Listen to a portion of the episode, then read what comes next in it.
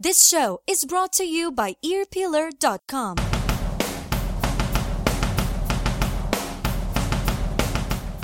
What's up, everybody? This is John Bush from Armored Saint, and you are cranking it up. Hey there, this is Joey Vera from Armored Saint, and you are listening to Mars Attack. This is Doyle Wolfgang von Frankenstein of Doyle, and you are listening to Mars Attacks. Hey, what do you say? Be careful because Mars attacks.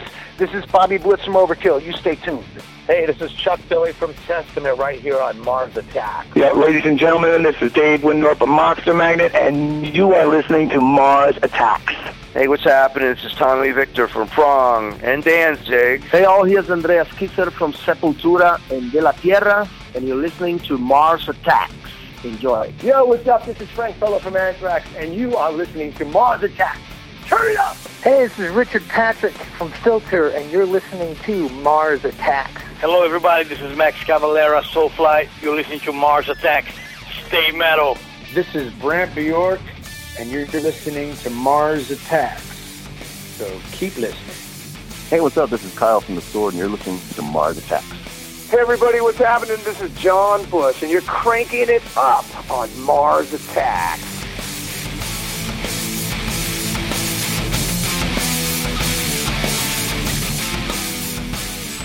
Welcome, one and all, to episode 156 of the Mars Attacks podcast.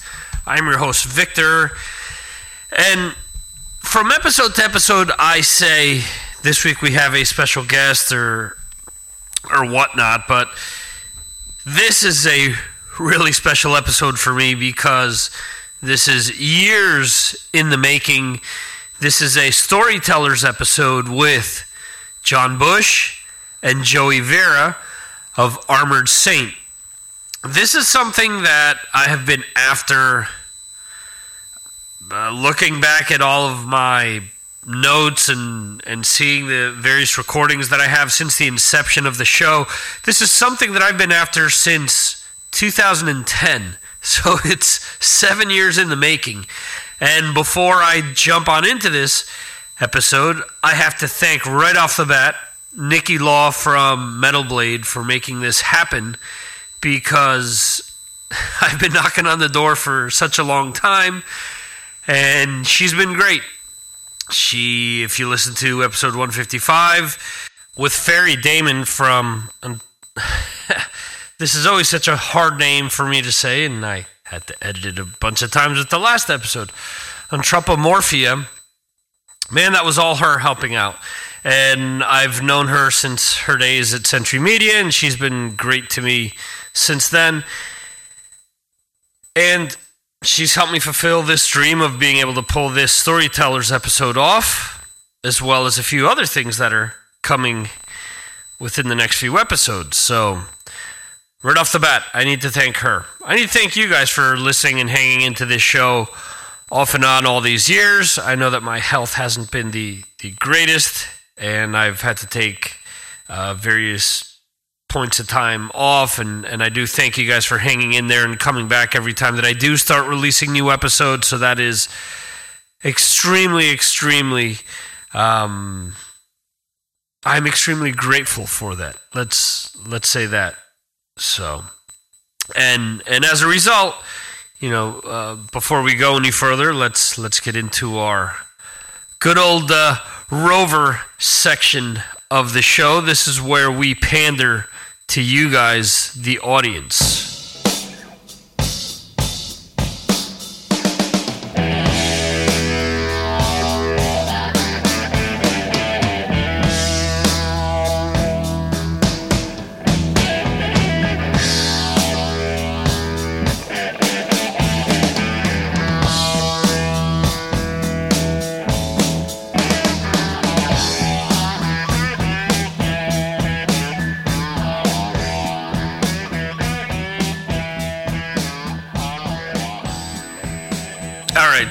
Let me explain this.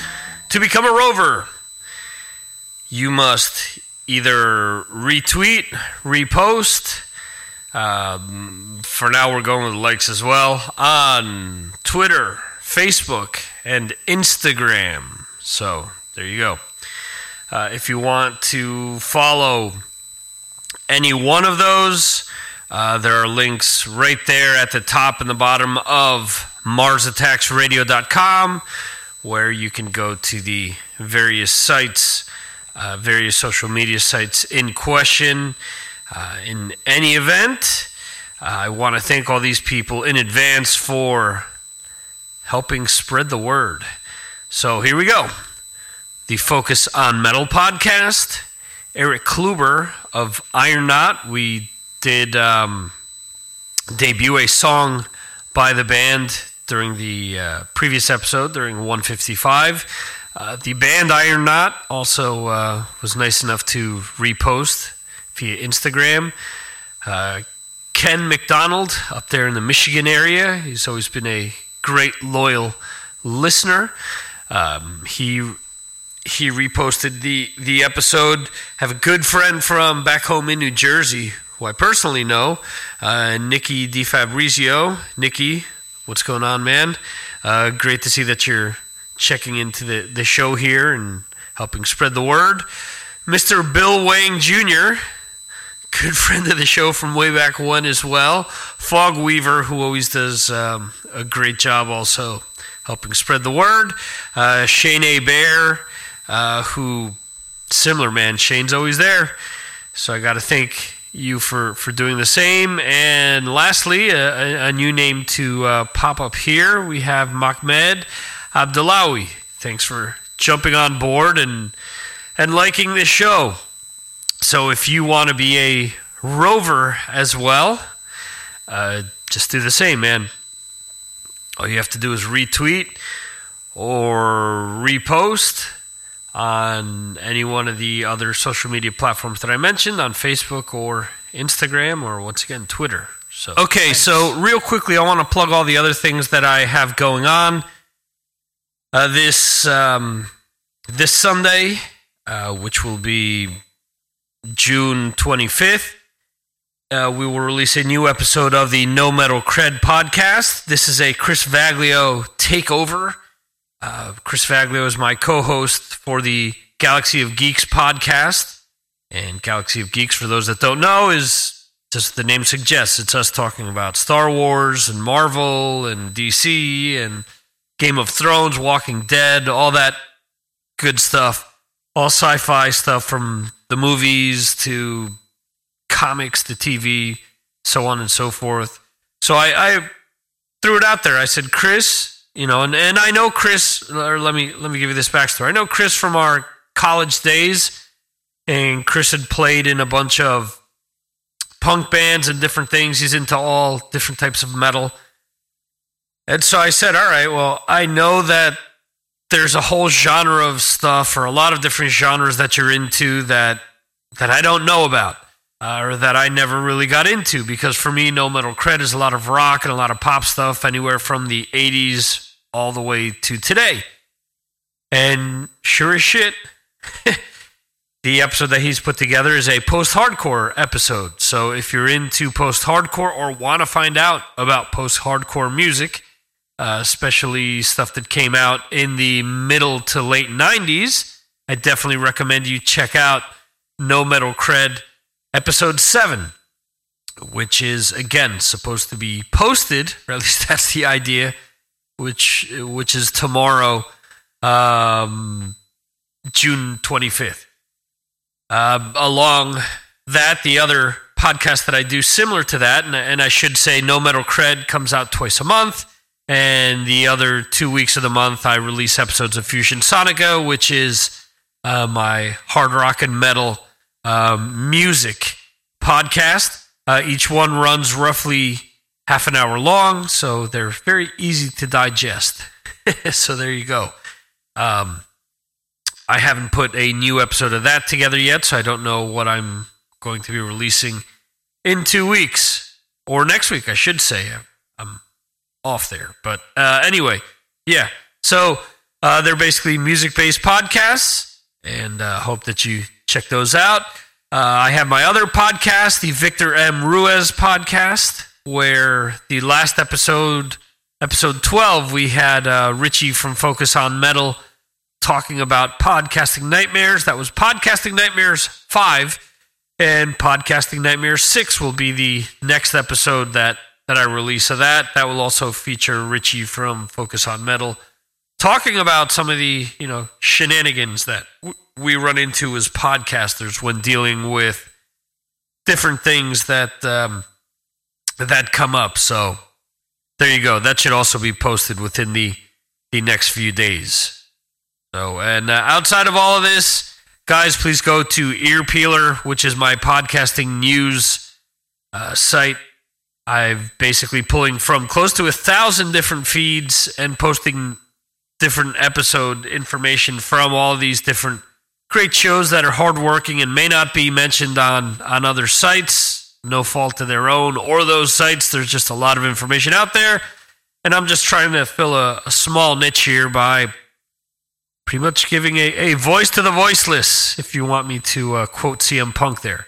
Um, so yeah, so the idea is if you're if you want to check out new shows that uh, maybe you're not aware of, um, that maybe have interviewed one of your favorite artists or a genre that you're into, or you want to check out music based podcasts, you can go to the site and search by any one of those options that I just mentioned. You can go to the categories drop down and search for music episodes. You can uh, go and uh, search the site via a specific genre, or you could just go to that search bar and type in the name of a band that you're trying to figure out uh, what uh, what episodes a specific artist has done. In this case, let's say you want to find out about interviews where Joey or John have appeared, or Armored Saint in general. You can go to the search bar, type in Armored Saint, and any interview that they've done from any of these shows that I'm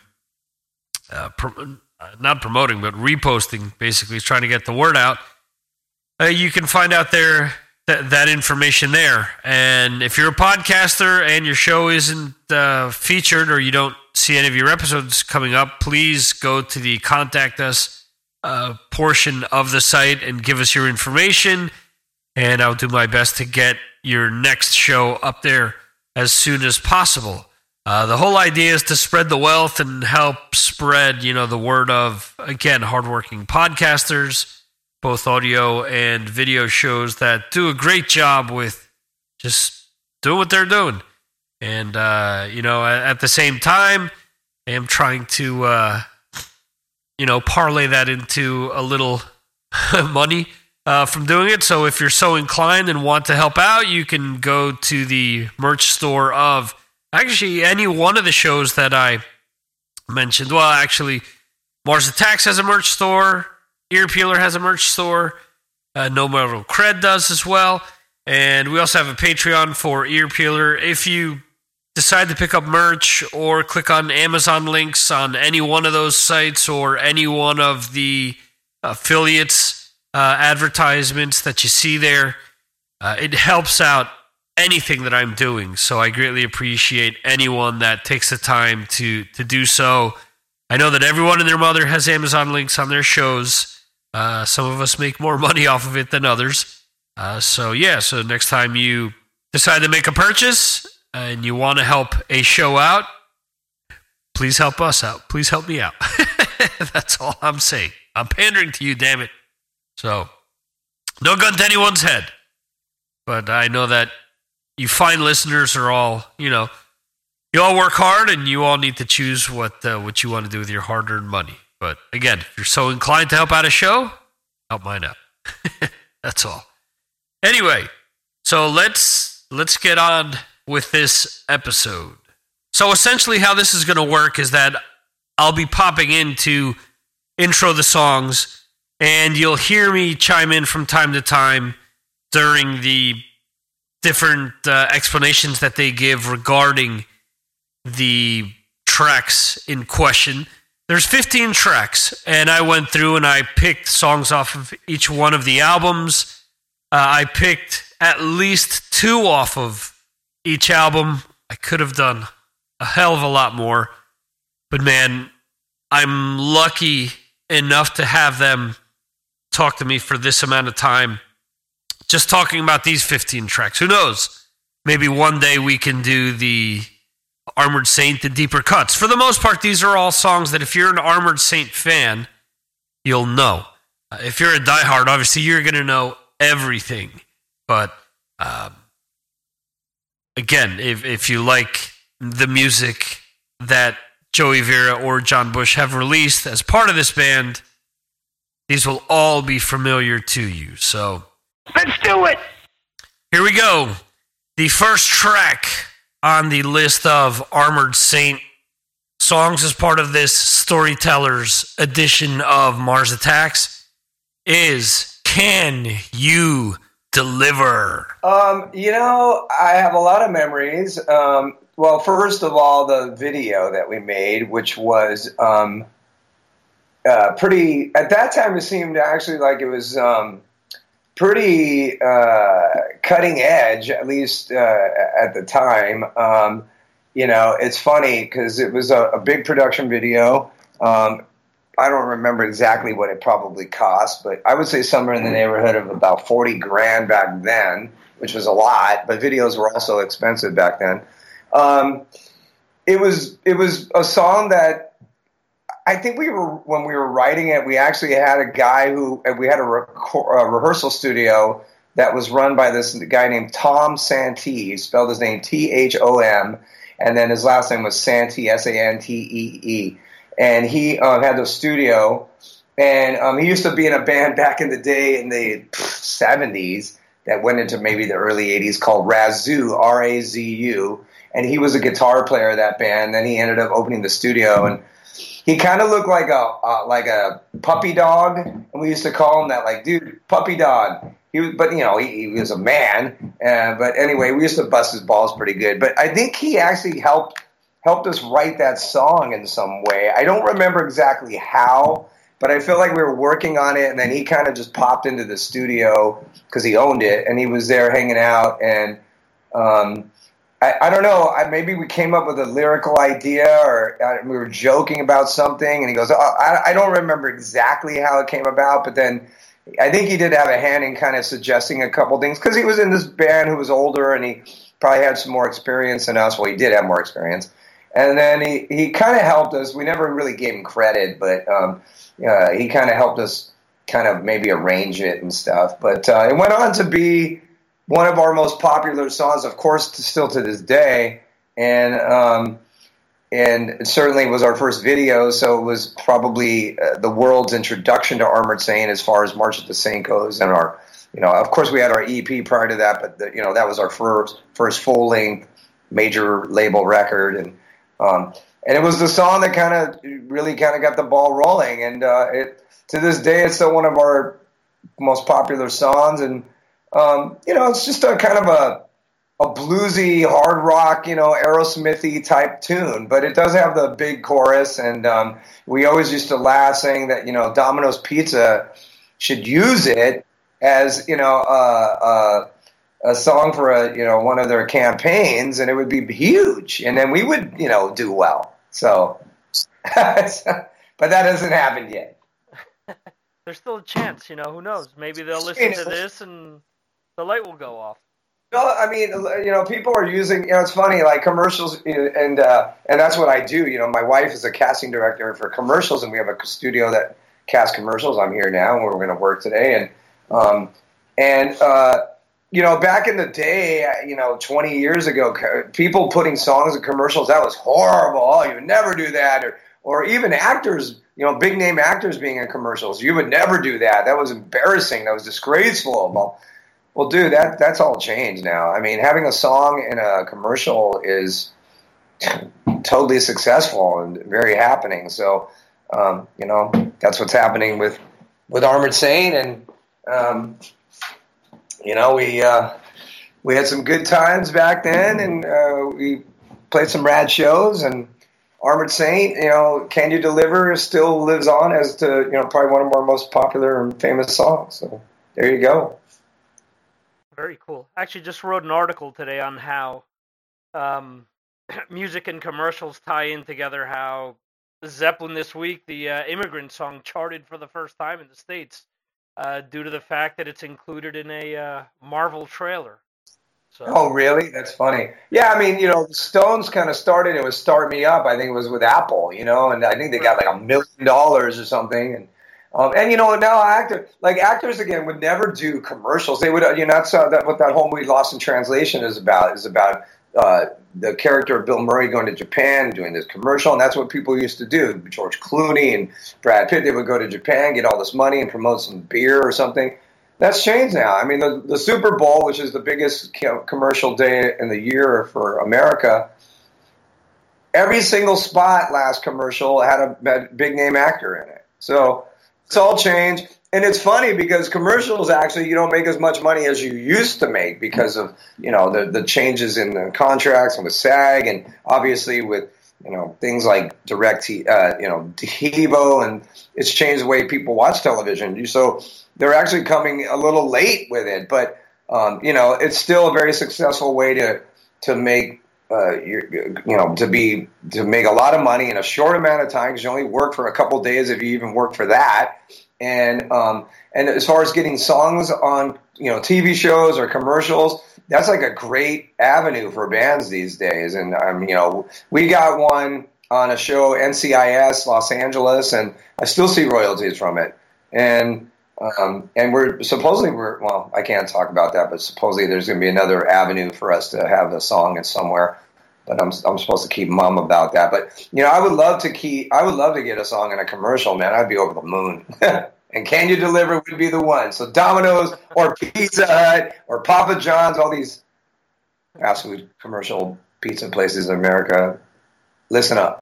All right. So for those of you that don't know, John has almost always handled the lyrical portion of what Armored Saint has done, and Joey has been involved or involved with Dave Prichard uh, or been the main composer for a lot of the stuff after Dave passed away.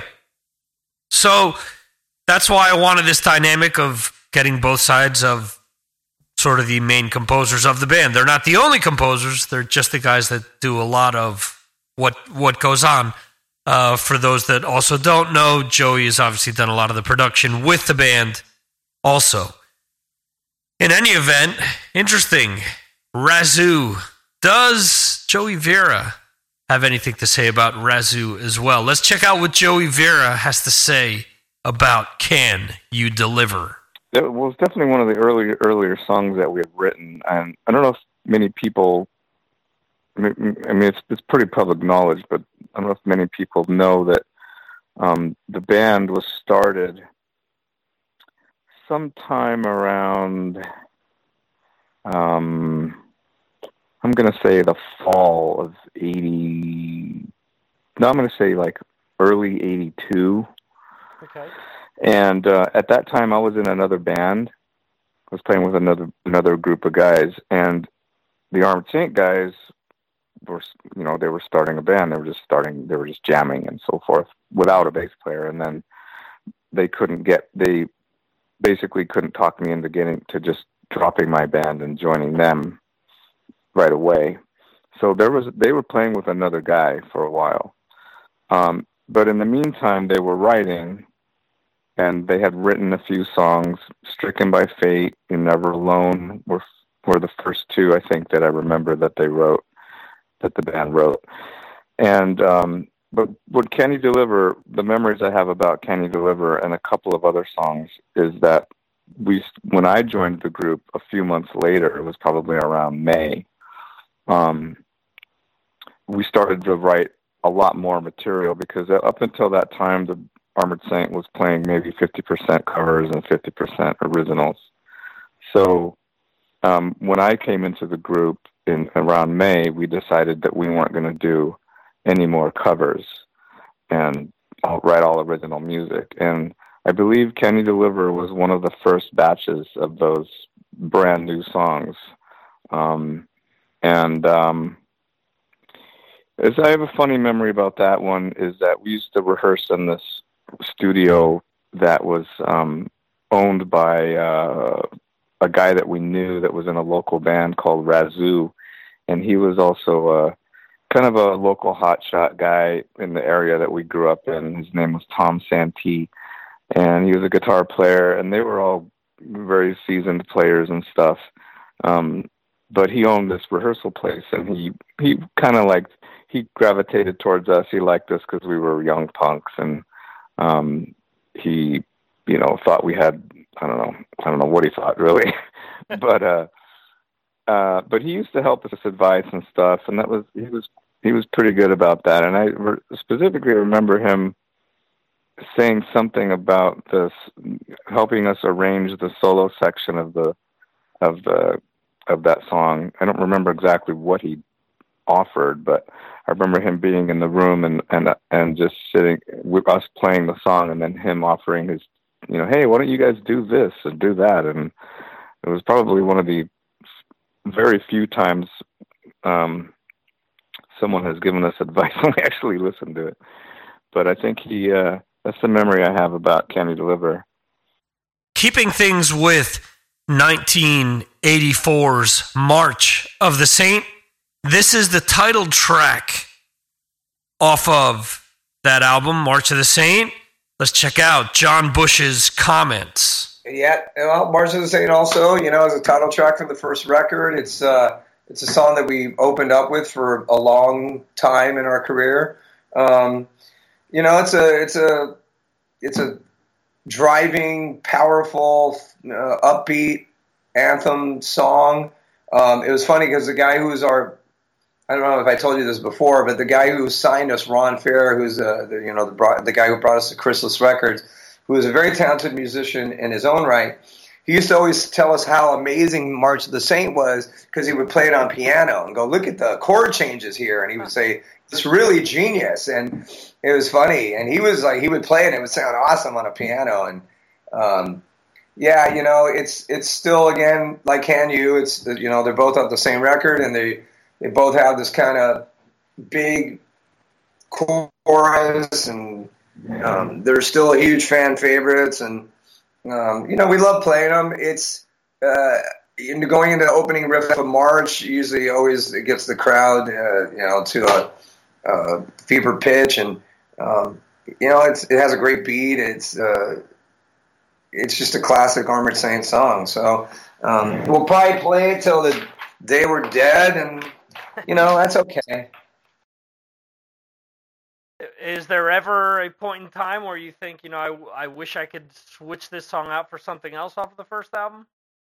Of course, and it was funny because I was talking. I did this thing with um, Pledge Music where um, where I talked to some fans on the phone. That was you know one of the the things that you could uh, purchase was a conversation with John Bush. And, um, it was really cool because I ended up talking to some very diehard fans who were were very um, appreciative and um, you know just uh, very passionate about what we're saying. And this one girl said, you know, well, you don't have to play Can You Deliver every time. I said, really? Do we? Can we not? You know, okay, all right, I'm taking your word for it then because I think that you know, I mean, we've discussed this before, Victor, but yeah. I think you know, playing the same songs is just tedious, and I think taking songs out of the set is is healthy, and then you bring them back and you're excited again. So we haven't really done that with Can You or March.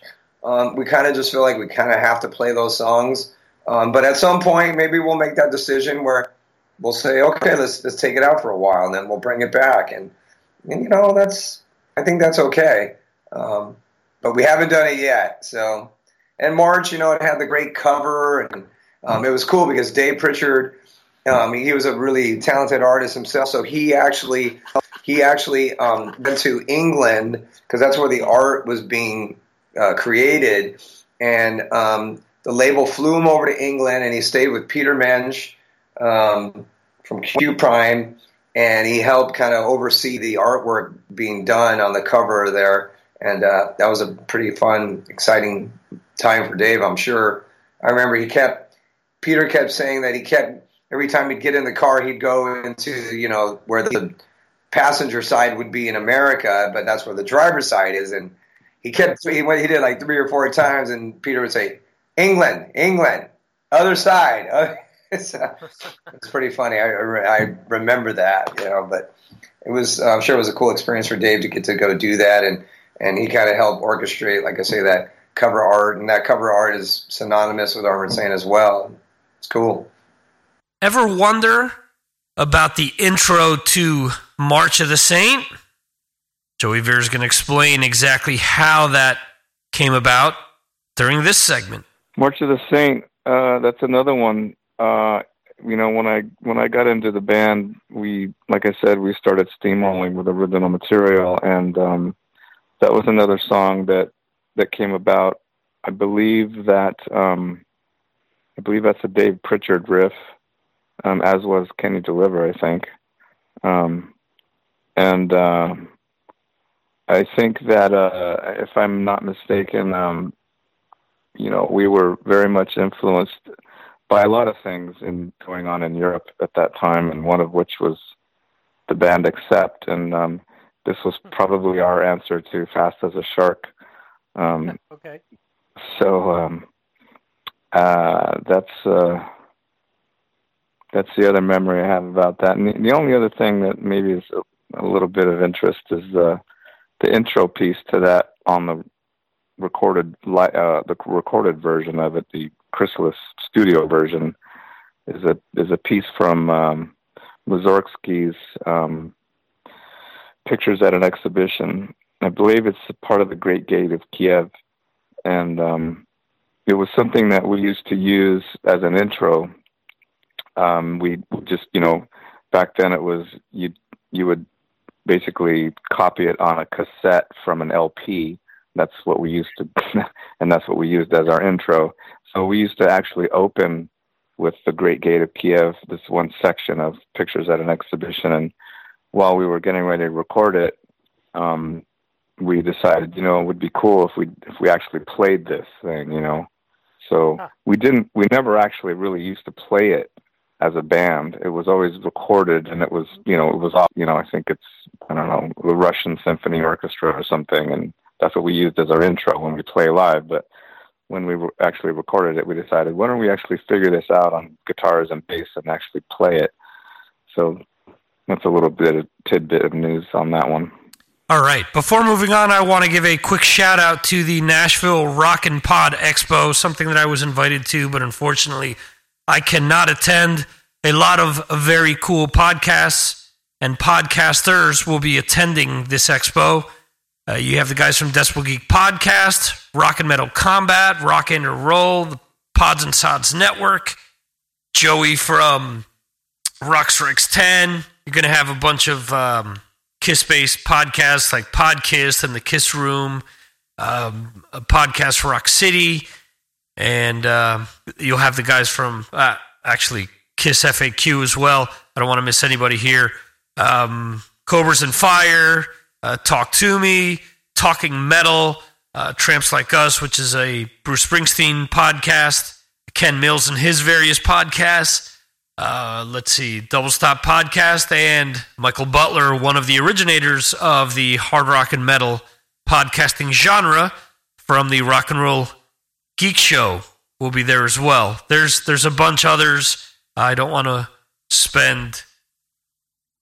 I'd love to spend 30 minutes here just talking about it, and maybe we'll have an episode on this before everything kicks off. But um, I just want to remind you guys that if you do want to attend, uh, the expo, go to their website to find out more information, which is Nashville Rock N Pod Expo. That's N as in not the word and, but the letter N. Uh, so yeah, if you want to help out, they're still trying to raise some money to um, uh, to sort of get the thing off the ground per se. Uh, the idea is for them to be able to completely fund this year's Rock and Pod Expo and maybe leave some money so that this can take place next year as well. They're looking to do this on a yearly basis.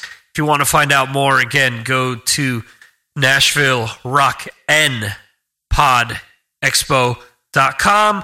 If you're a fan of the movie Rock and Roll, or Rock and Roll, Jesus, Heavy Metal Parking Lot, you'll be in for a great surprise because there's going to be a bunch of people from this movie that are going to appear at the expo, as well as a ton of musicians and producers and authors, everyone from Greg uh, Renoff, who did a great book on Van Halen. Van Halen Rising is going to be there. The much acclaimed producer Toby Wright is going to be there. Uh, Gary Corbett, who shared a bunch of great Kiss related stories about his time in the band, um, he's going to be there. There are a bunch of different uh, artists that have been announced so far. So, again, go to the site, check it out. And if you're so inclined to donate, there is a donate here uh, graphic that you'll see, and it'll take you to the uh, GoFundMe site, which is in any event gofundme.com forward slash rock and pod expo, or you can catch up, or you can find out more, or follow them, I should say, right there on Facebook by going to facebook.com forward slash Nashville Rock and Pod Expo. Let's get back to the episode. The we're, we're actually transitioning over to 1985's Delirious Nomad, a track that a lot of people, including my good friend Bob Nalbandian of the Inside Metal series, um, amongst other great, great things that Bob has been involved in. Anyway, a track that he's always referred to as Delirious Nomad, but the name of the track is Nervous Man. John Bush will discuss this in a second. Nervous Man. Well, another one of those more famous songs of Armored Saint, uh, one of the hits. It was cool because um, it has the title Delirious Nomad in it, but we, for some reason, I don't know, I guess I was trying to be creative, wanted to change, wanted to call the song Nervous Man, um, which obviously a lot of people probably who maybe are fans but not diehards think it's called Delirious Nomad um, because that's the part I say in it. The you know at the end of the chorus. Um, it's a grad song. You know, Delirious was our experimental record where we started kind of going, let's let's not be so heavy on the classic anthems of Armored Saint, and let's kind of be a little bit more. Uh, uh, let's get, try to get a little deeper with what we're trying to do, which I think kind of pissed off Q Prime and maybe even the label. Um, especially as, as, that being our second record, we're already going, hey, we're going to be experimental now. they're like, what? Um, but um, Nervous Man's a great song. It has that awesome intro with um, you know the guitar that has the delay on it, and it's um you know alive. It you he, Jeff hits those chords, and the you know the fans know it, and it's it just has this kind of ominous beginning to it. Um, cool harmony between Joey and I in the choruses. Um, really heavy, you know, slow, especially the core, uh, the solo part. It's just really powerful and heavy with the killer solo in it. Um, kind of a song I wrote about being a spy and always being on the run and um, trying to be mysterious because of your line of work. I don't know. I was, again, I was trying to branch out lyrically. I think it was the beginning of me just saying I could write about different stuff and not just, um, you know, March of the Saint and Can You Deliver sex songs and, you know, anthem big marching, you know, go on to battle songs. It was me trying to be a little bit more experimental lyrically, that record in, in particular.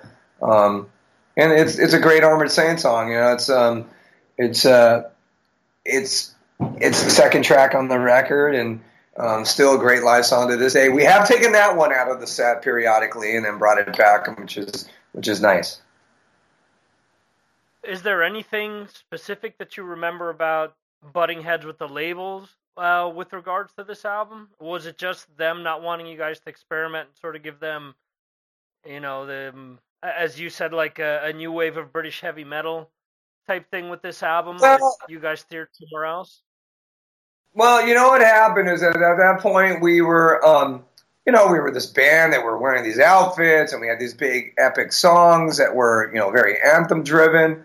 And I, I think that for us, even though we were all just like turning 22, we still wanted to do something more. You know, we, we just yearned to be broader than that and uh, maybe we're just being rebellious. I don't know. Actually, to be, I don't think we were just being doing things in spite of the the label or the fan base or anything. I think we were just always looking to broaden the style of the band, and that's why we did that.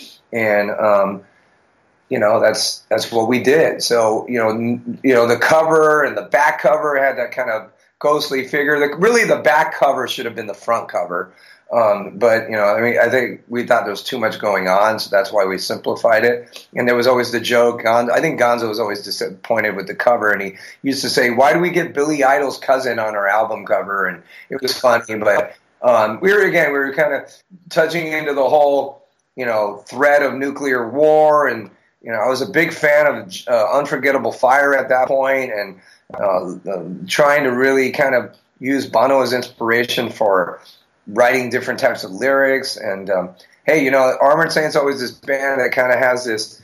Um, I think we have a lot of foresight as to the future. I mean, and now we're and now in America we're kind of being threatened with that same thing with our our our battles with North Korea here verbally and stuff. So I mean, you know, stuff is uh, you know, we're in a kind of a precarious time again. So um, you know, it, it, you could always kind of look back at Armored Saint songs and go, wow, now this is really uh, affecting us again, maybe. But um, you know, I think we were just always wanting to, like I said, branch out and and try different things and uh, experiment, and that was the beginning of it right there. You know, and so um, the, I, I think the label thought we had some cool tunes. I just think that they probably wanted it to still be, you know, this LA based kind of you know, big image band, and um, and at that point we were starting to kind of go, eh, I don't know, we love that so much. So, all right, you got John's take on Nervous Man.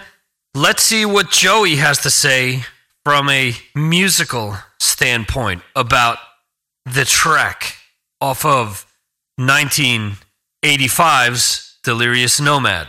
Nervous Man. Um, that one is a a joint joint riff effort between Prichard and myself. Um, I remember uh, it's funny memory I have these little weird memories I have. Um, I don't know if they mean, but um, um, Dave Prichard had the main um, the main part of the basically the verse sections, which it's in A, and he had this he had a he had this riff basically and and he just would play it over and over and over and he but we didn't have anywhere else to go from there. We didn't have a next section or any other parts. It was just playing this one riff over and over and over. And i happened to have a similar riff in the key of it well in e. And so i i told dave and i said hey check this out I have this part in E. Why don't we put them together? And so he, I showed him the part in E, and then he played the, he played them back to back, and he, I remember his face lighting up like this, uh, like this light bulbs went off in his head. Oh my God, that's perfect! So the that's how the song ended up was uh, you know first section was the verse, and the second section ended up being the chorus, um, and it ended up being kind of a catchy chorus. So um, uh, that's my little funny, funny memory about about Nervous Man. Keeping things on the Delirious Nomad album, let's hear John Bush's comments on the track "The Laugh." Yeah, that's funny you chose that one. Um, well, the, the, cool thing about "The Laugh" is um, it was actually an old song. It was during the March of the Saint um, time, which is weird because it really did it wouldn't have fit on March of the Saint. It seems like to me, but um, we that was one of the when we did our first set of demos. We did two songs, and that was um, March and Mutiny, Mutiny on the World, and then we did a, another set of demos, and it was what was it? Um, but it, the other song was The Laugh, and uh, what was the first song? Maybe Seducer. Ah, I think it was, but uh, then we had the laugh as the other, and that was the, the demos that basically helped us get our record deal. Um, and we did those with Ron Fair, who's the guy who spoke who signed us. And the laugh was one of them. So it was kind of weird. Like that was like a at this point still that song's a kind of a deep track, and but it was during that part where we we wrote it during the March of the Saint time, and um, it was a cool song. You know, it's it's kind of very Aerosmith inspired and influenced. Um, little sarcasm of the lyrics. Again, just writing stuff. You know, kind of uh, saying, you know, I'm always going to be laughing at you. Uh, in regards to you know what happens with my career, my success, um, uh, maybe it's still just there was a lot of bravado with Armored Saint in the early days, as far as um, just kind of having this attitude that we were better than anybody, and um, you know, we're you were young, so we we had that, which I think is okay because it just made us you know have a lot of confidence, but we weren't dicks about it. You know, we certainly had all the peers that we played with. Um, in, in the early days in, in the 80s in LA. We certainly got along with everybody, but I do think we always felt like we just kind of didn't fit completely in with, you know, the Ratts and the Great Whites and the Steelers and the Black and Blues. We liked all those guys, you know, we really did. And I, I still think to this day we could play with some of those bands, but I still think that we felt like we were a little bit different. We were a little bit heavier. We were a little bit more inspired by, you know, the, the English heavy metal bands and stuff. And, um, and so I guess that was kind of a response. I think something like the laugh was a response of kind of looking down, not looking down, but kind of, you know, giving an attitude maybe to our peers at that point. And I think that's what that kind of song is uh, kind of exemplifying. But that's interesting that you mentioned playing with all those bands and, and thinking that there isn't an issue playing with them because I think you're probably among the only ones to say that because you hear so many other bands that even weren't from LA that that will say, "Oh no, no, I'll never play with this band or that band because it would ruin our image or it would do this or do that." And it's interesting that you honestly don't care. You just sort of just want to do your thing and have no issue with what those bands are personally doing. Yeah, I, mean, I don't care. I mean, you know, Armored Saint we there's a lot that we could play with a lot of bands, and then there's you know bands that we're always coupled with, or some bands that we are that we shouldn't play with. Um, and you know, it was funny. I said something about doing some shows with Wasp recently. I think because my son is all into Wasp, which is weird. But um, as a matter of fact, he saw the bass player, and when we played with them uh, in Belgium at the Alcatraz Festival, and he kept saying, "Did you play Wild Child? Did you play this song? Did you play that song?" And he was looking at my little, you know, at that time eight year old son. He's like, "You know all those songs?" It was hilarious.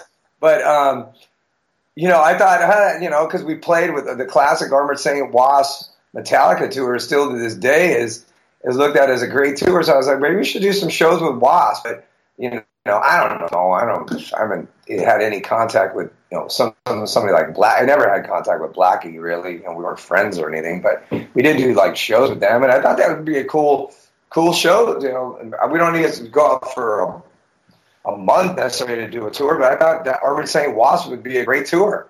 Um, uh, so I don't know. I, you know, again, we played with those bands. I, I, I liked all those bands. You know, Ratt. You know, now they they regrouped. You know, Stephen Morning. That's cool. Um, you know, I don't know. Uh, whatever. I I think it's. I, I wouldn't have an issue with that. Uh, I, as, as long as it seems like it would be a good show, and it seems like people would be excited. I mean, we were from LA. It's not like we were trying to disown that. We were, and we're proud of from being Los from Los Angeles. So. All right, awesome. John Bush's comments on the laugh. Let's throw it over to Joey Vera to see what he remembers about recording or working on this track initially. The laugh. It's a weird song. Um, I think that's a song that was mostly written by me. Um, and uh, I'm trying to remember this song. You know, I, we were going through this kind of period, beginning with um, with um, Delirious Nomad, where we began to sort of um, we we sort of wanted to rebel against what we were going through with the record business, and in particular our record company, Chrysalis. Um, and so we were sort of making an effort to challenge ourselves as writers and um, you know, just trying to do things a little bit different.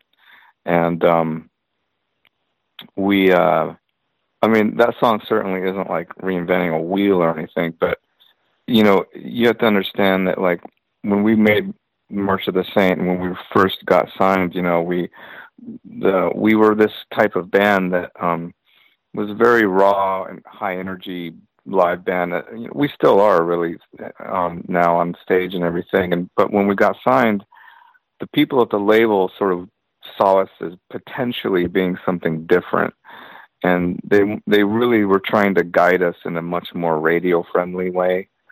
And we felt very betrayed and sort of um you know we just didn't see eye to eye with that point of view. So we started to write songs that were you know just a little more like in our minds anyway trying to be artistic you know more artistic than anything. And eventually we we began to try too hard to do that but the laugh is probably one of those songs where uh, it was probably an attempt to try to do something a little bit different and a little less like you know predictable i, I guess i would say. So um that's that's a that was our way of that was one of the songs where we were trying to sort of stretch our you know our new boundaries. And when you say that you were trying to re- resist against the label, they so so when you went to go in to record this album, they initially wanted you to be something, wanted you to be more of what you guys had done on the first album, or did, you're saying that they wanted to push you to be even more commercial than the first album? No. Um, by the time we were doing, well, by the time it was really only our our follow up. Um, it was only our second record, but we were we showed so much dissatisfaction with the first record that we demanded that we wanted to go in and make our record, and so pretty much they kind of said, "All right, well."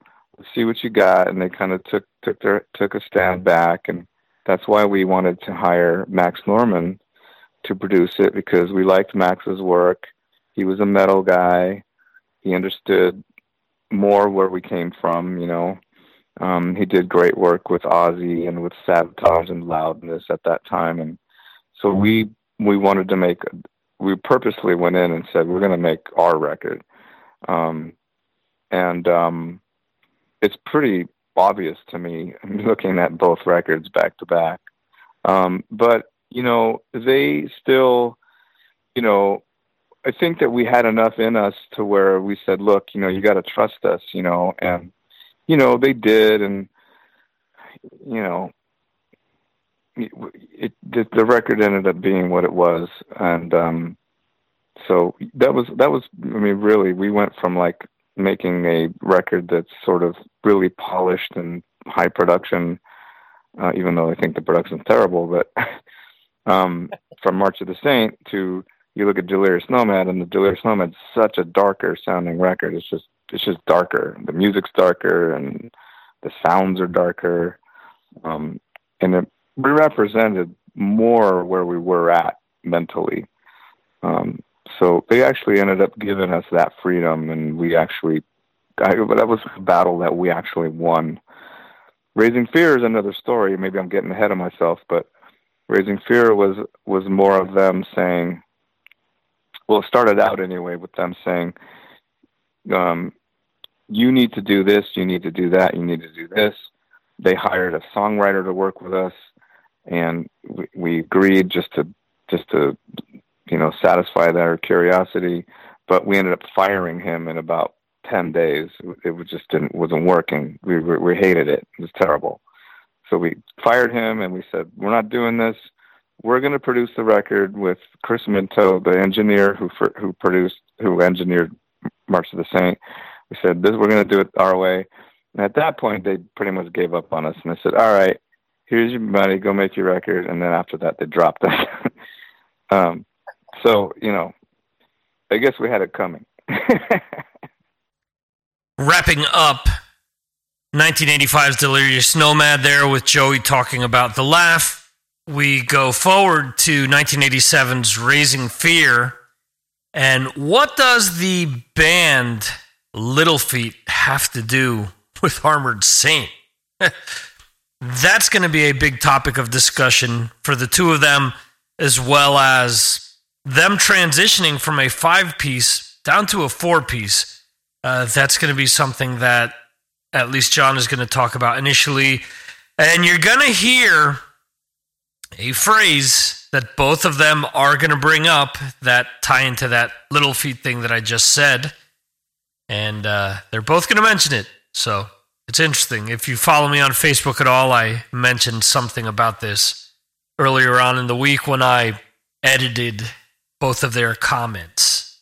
When I did the edits, I was fumble on that. Anyway, let's get into John Bush's comments regarding the title track of 1987's "Raising Fear." Raising Fear. Well, um, that was the beginning of Armored Saint going to, into a four piece. You know, Phil left the band in the recording of, of Delirious Nomad.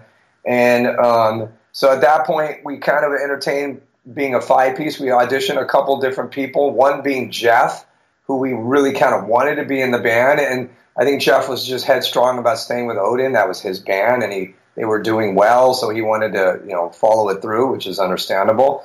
And so at that point, we decided, well, you know, let's just stay a four piece, which really it really wasn't our fate to stay a four piece because we just had too many guitar things going on and we couldn't reproduce it live no matter how good Dave was. But that was the beginning of a small period of time where we went to be a four piece, which probably messed with our identity even more because we had some issues with our identity through the years, and, and that was probably one of them. Um, are they? A, they're, now they're a four piece. They were a five piece and two guitar. Now, but any case, Raising Fear was that record, and Raising Fear was kind of a weird record because we recorded it in two different times. We recorded like half the record, and then we went back in and reworked a bunch of songs, and then went back and finished the rest of the record. So that was not probably the most uh, fluid way of making an album uh, at all. certainly would, wouldn't probably want to do that again, um, and I think it kind of it just kind of messed with with our our focus. We also worked with this songwriter guy that the label brought in. His name was Phil Brown. He used to be in Little Feat, and um, and he just you know he was a nice enough guy, and he was trying to work with us, but like his perspective was just not ours. He would tell us things like it's all about white limos and chicks, and we're like, no, it's not. The fuck are you talking about? Like, fuck you. What what is that? It's stupid. And so you know we were just we had this attitude about working with. We were kind of pushed to work with this guy, and you know we were very rebellious to it. And um, uh, you know he probably gave us a couple of good ideas, and, and I can't really remember what songs he was he worked on, but I don't think Raising Fear was one. But um, you know, Raising Fear is a song that people dig. They, you know, it's a it's a powerful track. It's it has kind of these weird time changes, and um, and Joey, I think, and Joey wrote the most of it. Joey and Dave, I think, combined.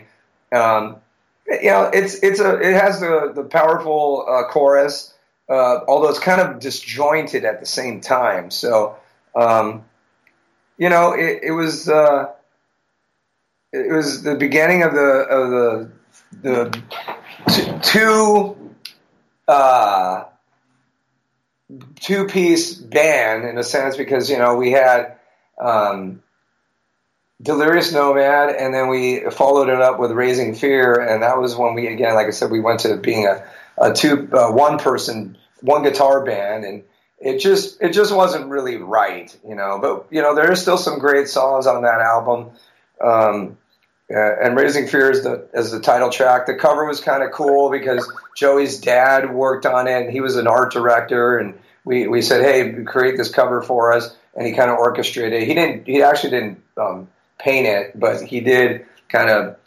uh, put it all together as an art director, and that was fun because you know it was Joey's father, and he was involved in it.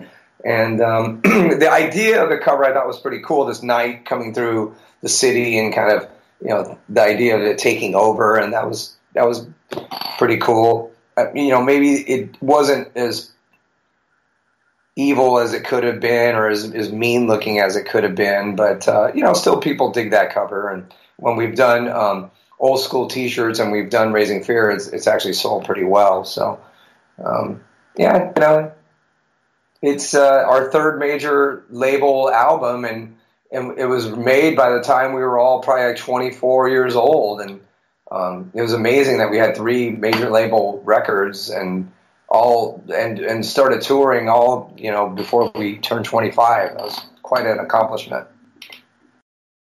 Was the cover the band's idea, or was that something that the label wanted you guys to do? I think it was our idea. I can't really remember exactly what it whose idea it was, but I think it was ours. Joey got into talking a little bit about raising fear at the tail end of him discussing the laugh. Let's pick things up right where he continued to talk about raising fear. And as I sort of alluded to before, you're going to hear him talk about the uh, white limos and chicks comment as well. Well, raising fear, John probably told you about the concepts of all that lyrically and everything. We were in a pretty frustrated part of our career um, during the writing of Raising Fear, um, our management company, who was at the time Q Prime, who we have, you know, we have we're fine.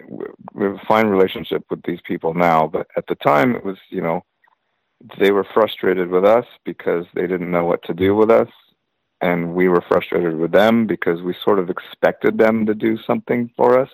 right. And um, so it was just, you know, it was a marriage that was ending, and it was hard for us to swallow. And um, so we were very sort of angry and frustrated. And Raising Fear was written written in response to um, a situation where we felt like we were being ignored and um, uh, you know people weren't returning calls and just you know it was that whole thing of being in the dark so um, that song was very much written out of anger, um, musically and lyrically.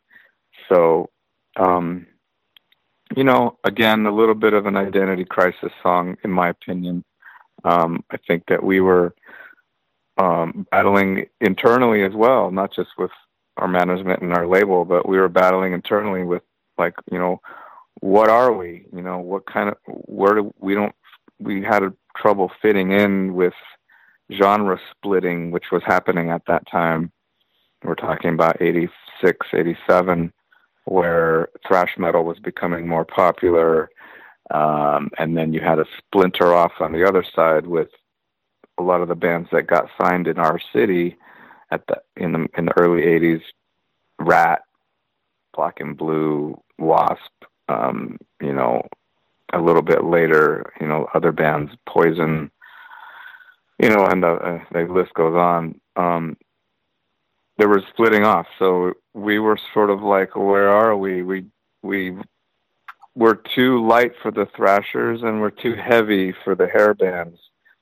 So right. where are we? And so we felt like we had more in common with the thrashers, but at the same time, we just wanted to write good songs and good music, and the core of our influence was pr- primarily, you know, British and European, but we also really were influenced by bands like Aerosmith and Ted Nugent and Cheap Trick and you know American bands, um, and so we felt like we wanted to exploit everything that we were influenced by, but that was in a sense maybe hurting us because our identity was getting clouded by all that.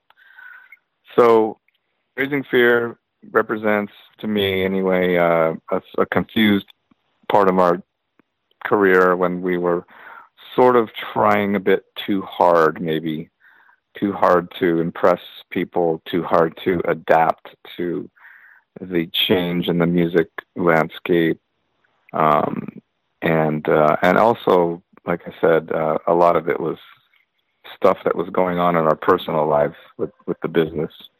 And that's interesting with all the bands that you mentioned because obviously you guys had played with Metallica and Wasp and Wasp and Great White, so you guys towed the line between these bands as well. It, you guys didn't shy away from playing with, you know, one one side or, or, or the other. You guys sort of did your thing.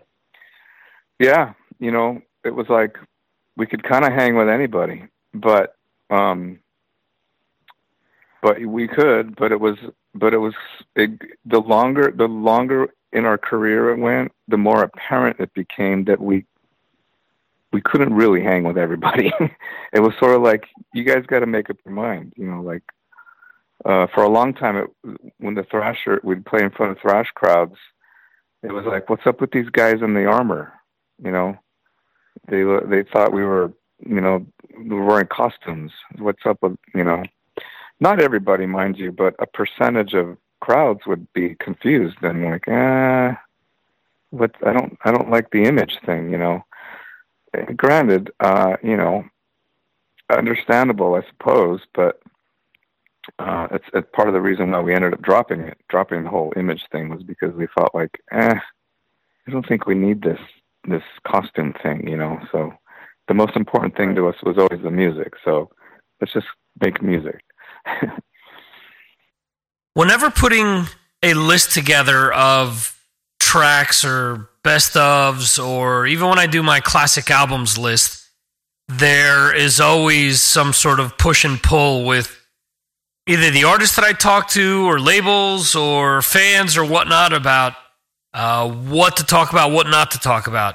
The next track they're going to talk about, Chemical Euphoria, is definitely a track that they've played quite a bit over the years. Uh, obviously, for any band, uh, picking a set list or picking what tracks are going to work and what doesn't work is is a chore. You sort of have to play that fine line between what works for them and what works for the audience. So, uh, one of the themes that you're going to hear from time to time is about them wanting to switch things up with different parts of of the songs that are picked. I picked Chemical Euphoria because it is one of their, you know, better known tracks off of uh, not only Raising Fear, but it's something that obviously has been a staple in their live uh, performances, so or their live set list per se. Uh, anyway, let's get into John Bush's comments on Chemical Euphoria. Awesome song. Uh, still one of the fan favorites from uh, that record. Um, you know, it, I think I wrote, I read an article in like Newsweek or Time Magazine about the problem with crack, cocaine in, in America at that time, and inspired me. Um, again, trying to, you know, be more broad lyrically. Um, and um, I'm really proud of those lyrics because I think that, you know, they just kind of you know, they, they touched on, especially at the time, about what crack was doing in, in the inner cities in America, and um, uh, great riff. Joey, I think, wrote the bulk of that song. Um, has this, you know, really uh, just a killer. It's very Joey Vera, the, the riff uh, of that song. Um, uh, very powerful live.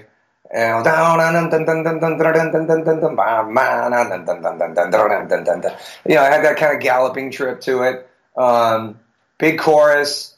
Um, you know, probably sometimes when there's there's only one song that we play off Raising Fear, it's usually Chemical. Although we we have played the title track as well, and we have played Human Vulture recently as well. Um, and we used to always play Book of Blood back in the day because we would extend the middle section of that song and and um, do it like a guitar trade off thing.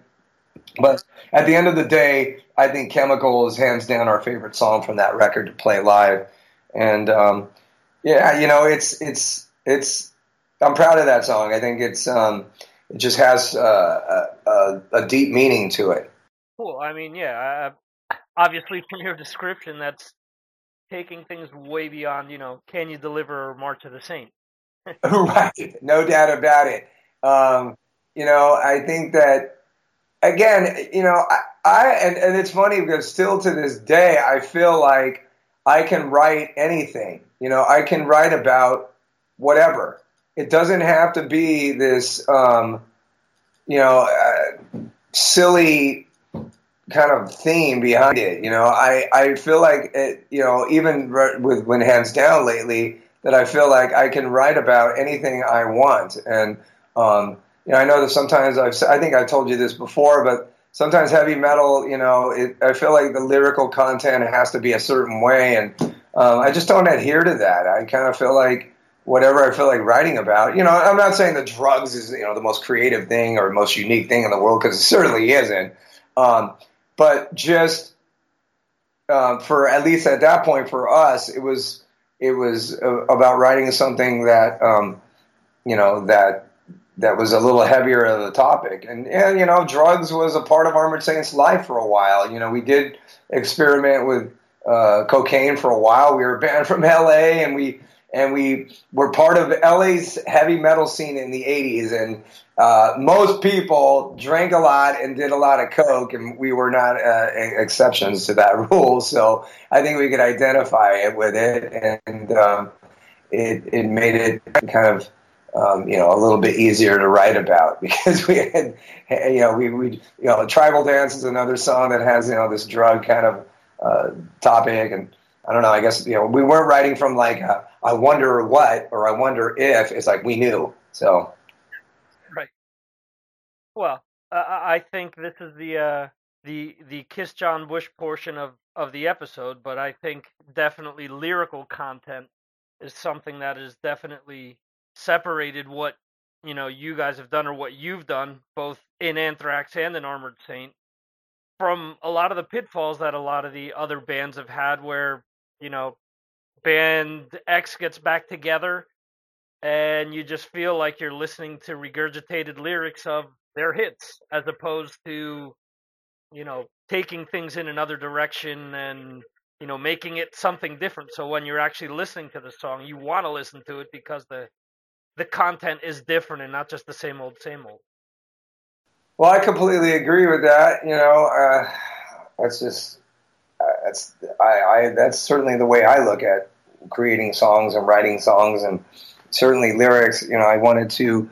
Um, you know, take it a little bit further, and, and that's that's what I've done, and that's what we've done as a band, and um, you know, we we keep striving to do that. You know, in particular myself. So um, I'm proud of the lyrics I've written. Uh, you know, I really am. I think uh, you know, I've done a. I don't know. I just feel like, I like I said, I just don't want to write about the same old kind of thing. I, I feel like uh, the sky's the limit, and um, you know, not everything is going to connect, but um, but I, I, I I certainly don't feel like I'm limited by a certain style and uh, of music. That that's that's what I have to do is kind of fit it into that. I, I don't feel like that. I I, I feel like uh, I'm going to push those boundaries. There are John Bush's comments. You edit an interview and you realize that you're fumbling for words while you're talking to someone. I meant to say this is the Kiss John Bush's ass part of the show, not Kiss John Bush part of the show. Definitely not what I meant. So there you go. Anyway, let's get on to Joey Vera's comments on chemical euphoria. Yeah, what I mentioned before about them wanting to switch things up. He's going to address that right off the bat. well, uh, again, that was another period of time. Uh, I actually kind of liked the song. Uh, I, I, used to like the song. I'm just pretty sick of playing it at this point. I hate to say but we play it so much. But um, again, it was uh, you know it's an interesting song arrangement wise and everything. I believe it was another one written by myself. Um, but um, I think maybe Prichard contributed something in there too.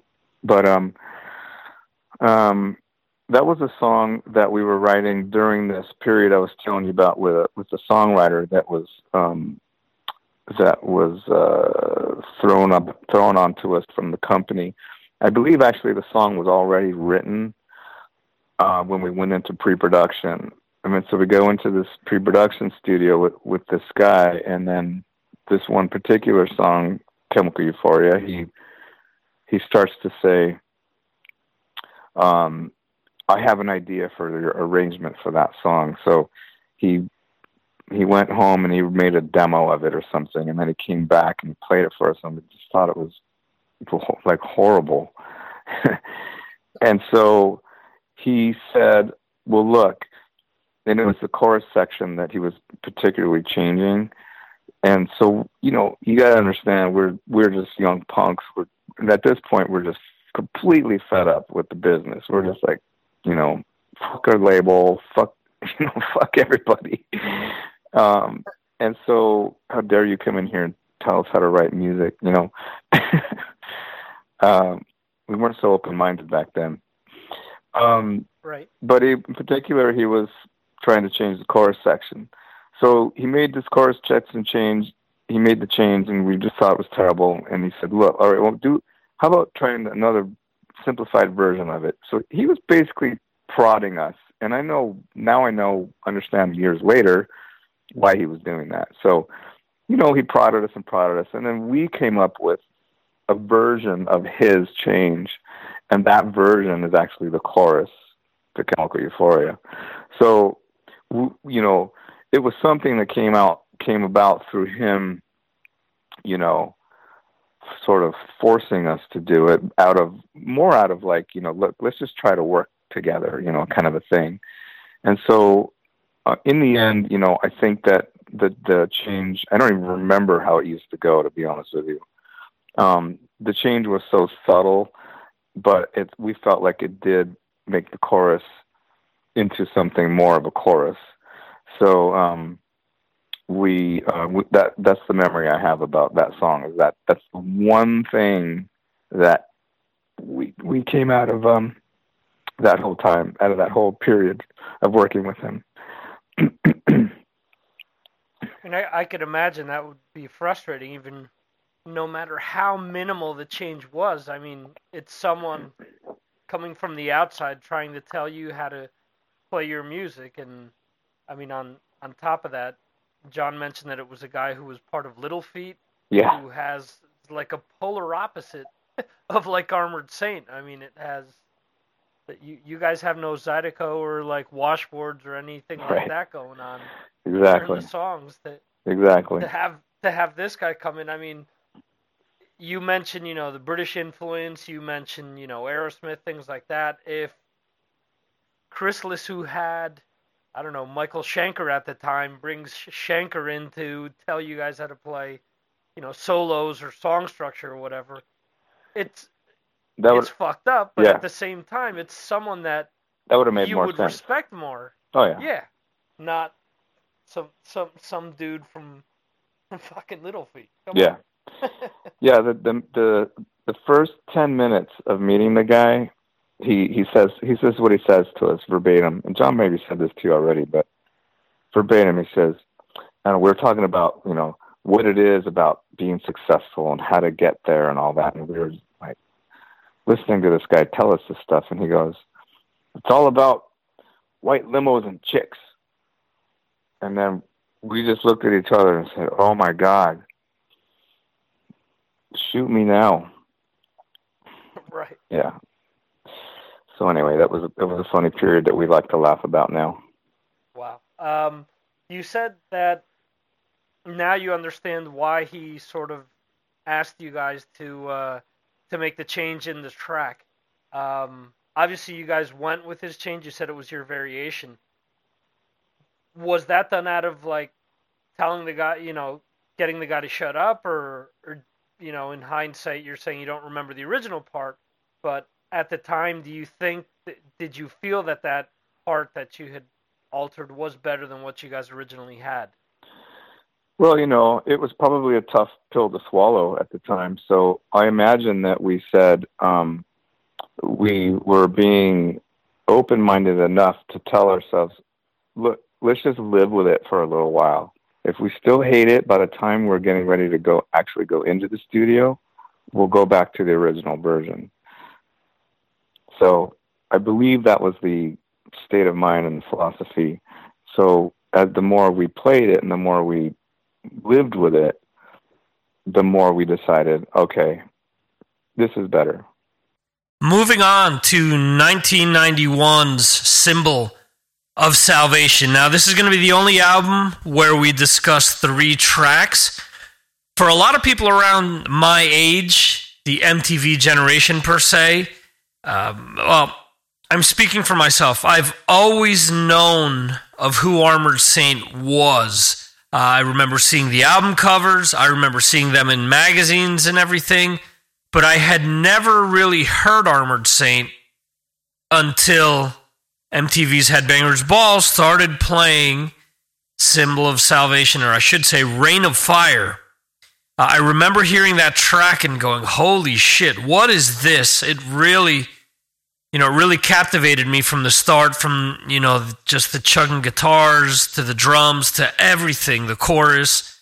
You know, obviously, again, another staple in their live performance. And I remember them releasing the video for Last Train Home and saying, "All right, that's it. I need to buy this this album." And uh, for those that lived in the area where I lived uh, in North Central New Jersey, there used to be a a flea market. At least when I lived there, called the Chester Flea Market. The Chester Flea Market had a CD and cassette stand, and a lot of Sundays I would drive up to just buy different things that I'd seen on TV or heard on the radio because you could get it for dirt cheap there.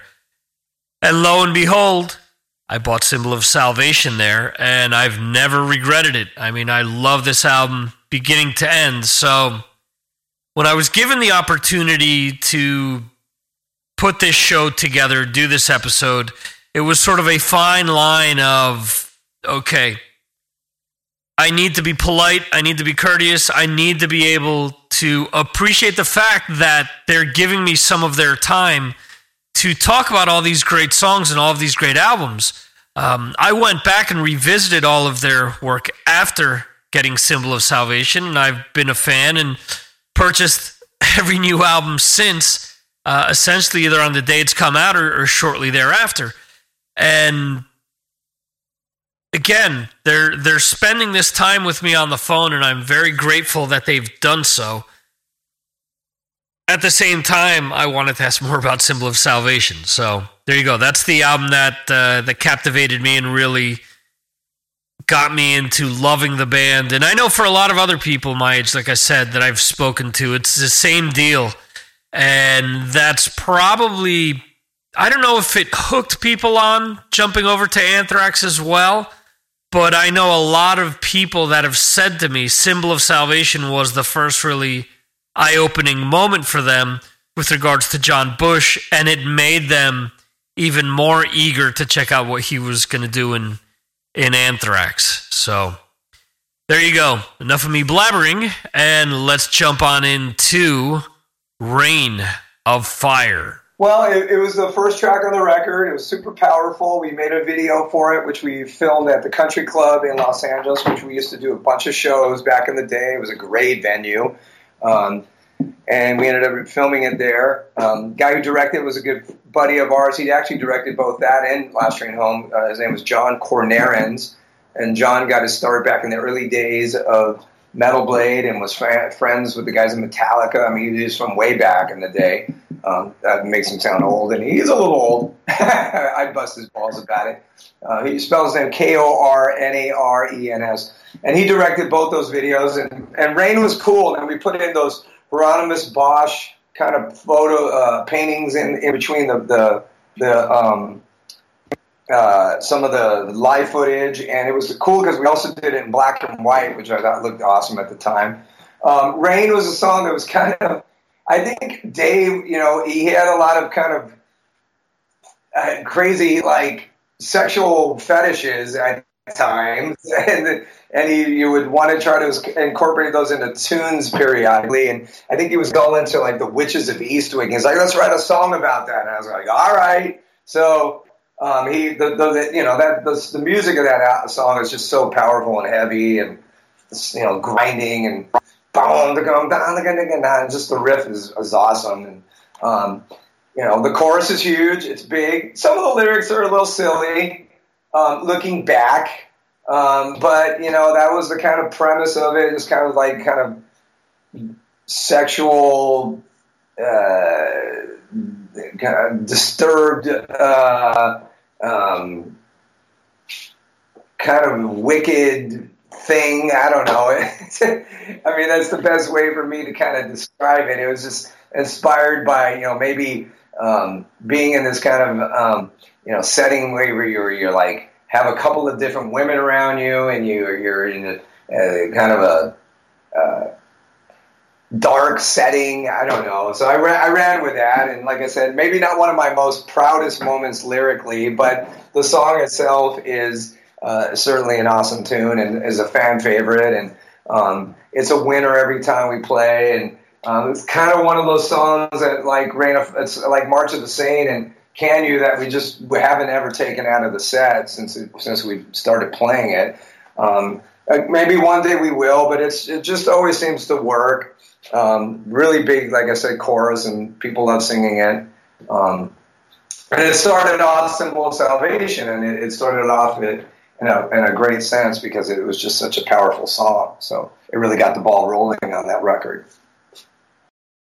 Okay, and you mentioned obviously that um, Raising Fear, you guys recorded it in, in two parts. Given everything that was going on with Dave, the actual recording process behind Symbol of Salvation, did you guys have to break that up, or or did you guys go in and just record that all at once once you brought Jeff into the fold and sort of you know David passed away?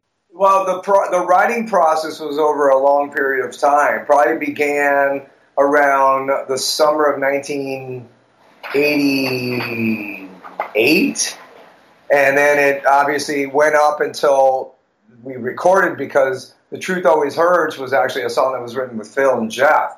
Um, but um, it was just a long process of writing, and there was a lot of different songs that we wrote in that time. And obviously, the, the best ones were the ones we felt like should have gone on Symbol, and that's what we did.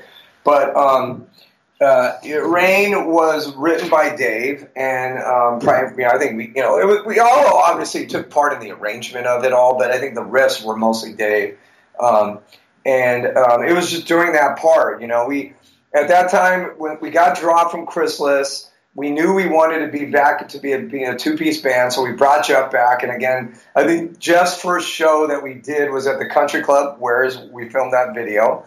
And it was actually, ironically enough, we did two nights there, Friday and Saturday, and the support act was Fates Warning. This was prior to Joey in the band. Um, it was a great gig. Both shows were sold out. It was the shows were awesome and um, and it was you know our kind of reintroduction to being a two piece band, and those were just for shows, and they were just great. And we did play some new songs. I don't think we had Reign of Fire actually written at that point yet, um, but that was the beginning of the writing process, and um, and we just kind of hunkered in at a studio that we found in. Uh, a place called Vernon, which is, I think it still exists. It's a rehearsal studio, and a lot of bands would rehearse there. And it was a lockout place. And we would just go there and and start making our four track demos, which were actually a four track machine at that point, and um, really kind of tried to make these awesome, elaborate sounding demos even then. And um, we would spend a lot of time in the rehearsal setting and um, just hang out and, and write songs. And um, and I think we were writing a lot of different type of songs, and that's why Symbol is pretty diverse. And even the songs that ended up on Nod to the Old School that were probably not as good, but still some of them were a little different and creative. You know, we, we wanted to release those those songs. That's why we put out that record. And a lot of those were demos that you know Dave had uh, uh played on. Most of them were uh, on that particular album. So uh, we probably wrote about 25 songs in that time. And um, like I said, the best ones ended up on Symbol. But um, you know, Reign of Fire it was just a signature Dave riff. Okay, let's jump on over into Joey Vera's comments here for Reign of Fire.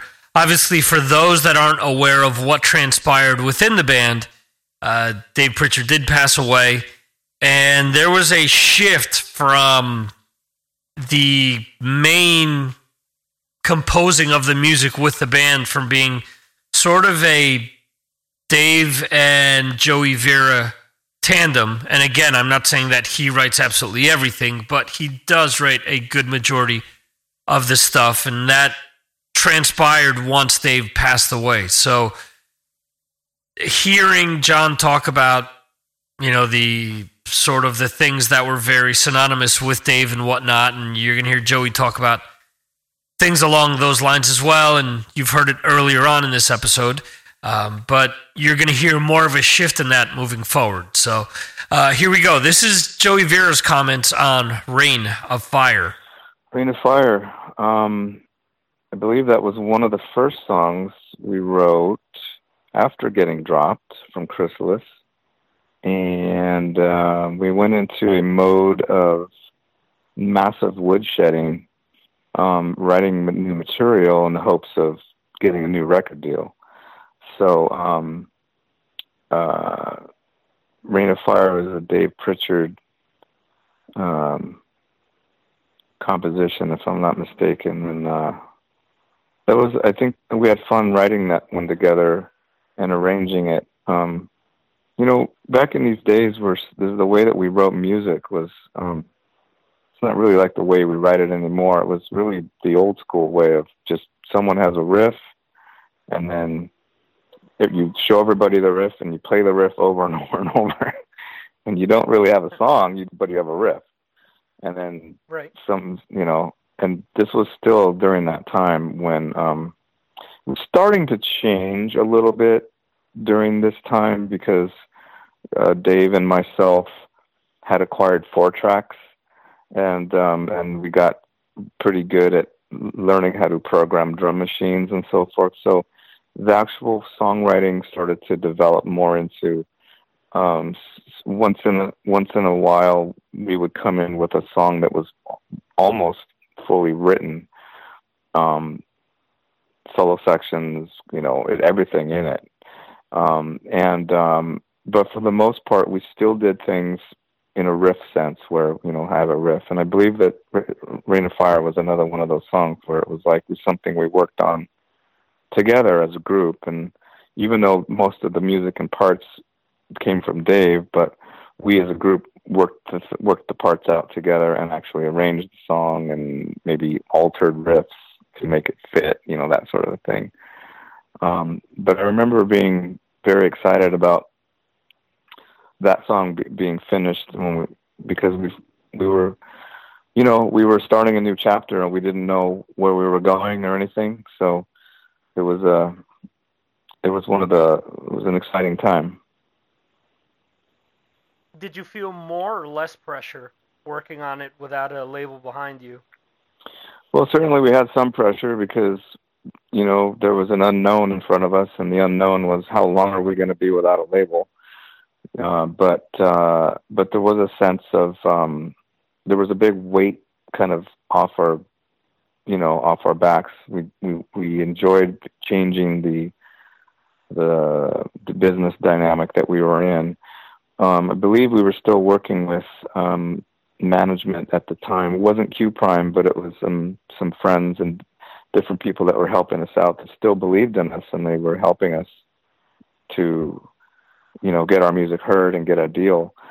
So we had people on our side still. So it was it wasn't so wasn't uh, um, it didn't get bad. It got bad a little bit later, but it wasn't it wasn't bad in the beginning. We were we were excited and you know excited to be writing new music, and a handful of songs came out of the, those first sessions, most of which are on Symbol. How far into the uh, process did Metal Blade come along? Well, uh, you mean come back to us because to come back to you is is yes is a uh, um, yeah well they first came back to us shortly after we got dropped. Um, that's when we put out um, Saints Will Conquer and we did it as a one-off through Metal Blade. Um, meaning that Brian Slagel said look um, yeah I want you guys to get a deal but I still love you guys and I want to work with you. Um, let me, you know, Woody, let's let's put out. You have this recording from the Hell on Wheels tour. Let's just put this out as an EP, and and I'll help you. But and if you get a, a record deal, you guys still do your thing. Um, you know, you have my you got my blessing. But you know, let's just do this. You know, so Brian has always been there for us. um, and so, but I think what you're referring to is when did they come back to us about basically making Symbol of Salvation? And that that was a long right. two year period from the time that we started from let's say we wrote um, Reign of Fire up until the point that Dave Prichard passed away. It was about a two year period. And during that two year period we had written something like 24 songs or something like that. And um, it was at that point where we couldn't get a deal. We got hmm. serviced by a few labels. Um, Polygram was one of them, and um, people were taking us to dinner. Um, Elektra was interested. They, you know, we had gone to dinners and stuff, but no one was making any offers.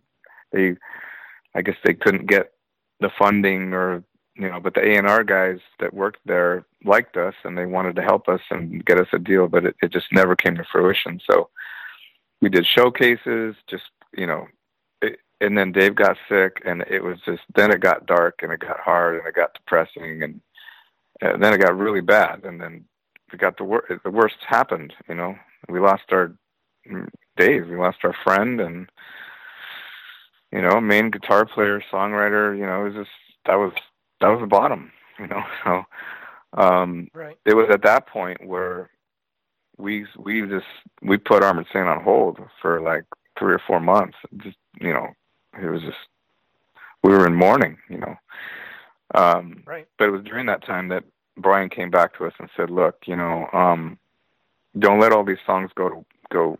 Don't let it all go out in vain. Like, don't you know? Don't don't give up. I, I you guys have you guys have two albums worth of material here. You know, like let's let's do something. Let's let me make you know here. Let, let's make this happen. So um, it was it was at that point. I think it was 91, 1990, 91, um, where uh, where Brian came back to us and said, uh, "Let's make this happen." And it, like I said at that point, and it's not to say that we didn't have anything else going on because we could have, you know, pulled up our bootstraps and, you know, got a replacement for Dave and then keep going with the whole showcase thing and try to get a record deal. We could have done that, but it just didn't feel right, you know. It it, it felt it felt right um answering Brian's call, you know, because we started with Brian. It felt more like home. Right. So it just was right. So we did it. I mean, obviously that makes sense given also all, all the the stuff you guys went through with with Chrysalis. So from a fan standpoint, trying to imagine what um, Symbol of Salvation would have sounded like had it have gone to another label who maybe would have wanted to make it more polished or you know take some of the stuff in a different direction, it just never would have sounded the same. Exactly, and um, and we knew that too. Um, you know, we knew at that point that we just we still needed to make. We just you know we're stubborn stubborn bastards, I guess. We just needed to make our own music. You know, we just needed we just needed to do our thing, and you know, going with another major label at that point, you know, looking back, it it started to it started to look like that. That just sounds awful, you know, like this big corporate thing, and you know, are we ready for that, or, or is that what we're going to do? You know, so right. it was more like, you know, going with Metal Blade. It was like, okay, well, we're going to have we're going to have artistic freedom here. We're going to be able to do what we want, and um you know, I mean, you, we certainly, you know, we, uh, you know, Brian is very close to us, and he had, he has, or at least then, he had a lot to say about our, about us, and about our direction and our, the way we're perceived in our music, and and and he he loved what we did, but he was a believer in us, and so he he had strong opinions about certain things, and we had to we had to listen to him, you know, because he we, he was looking out for us but he's he wasn't like he was trying to change us. He, he would never do that. But you know, he was someone we could work with that we actually respected. Yeah, I mean, he sounds like someone who obviously he had a vested interest because it's his label. Yeah. But at the same time, from what you're describing, it's someone who cared about the music enough to, you know, w- want to put the album out and want to make sure that, you know, the the material found a home as opposed to some dude in a boardroom with a cigar and, yeah. and a suit and wanting to try to get you guys to write, you know, the uh, yeah. a top ten hit. Exactly. Exactly. Here's a little deeper cut per se, but again, this album is so popular amongst the fans of the band that those of you that know Symbol of Salvation, this really isn't that deep of a cut. It's track number two off of the album. It is Dropping Like Flies, is a track that I've always loved. And it's funny because when I pitched the idea personally to John Bush about doing this, I said, So you'd have no problem talking about dropping like flies? He's like, Nope, I love that song. So I know a lot of other people do too. So let's check out John Bush's comments on Dropping Like Flies, coming off of Symbol of Salvation by Armored Saint. Dropping might have been might have been the second song that we recorded uh, or wrote. I think Hanging Judge was the first one, and then Dropping Like Flies, I think, was the second one. Um, has this kind of groove to it, very Armored Saint, um, but kind of you know mid tempo.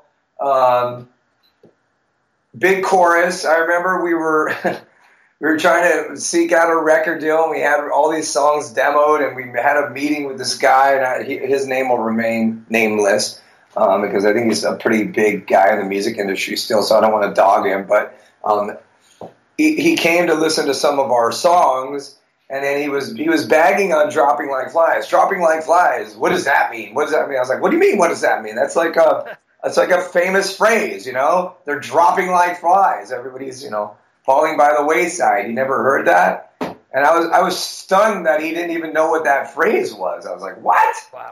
dude? Read some books or something." But um, in any case, I was uh, very offended at, uh, at that point, and still to this day am, as you can tell. And, um, and it's a good song. You know, we we periodically bring bring that song into the live setting.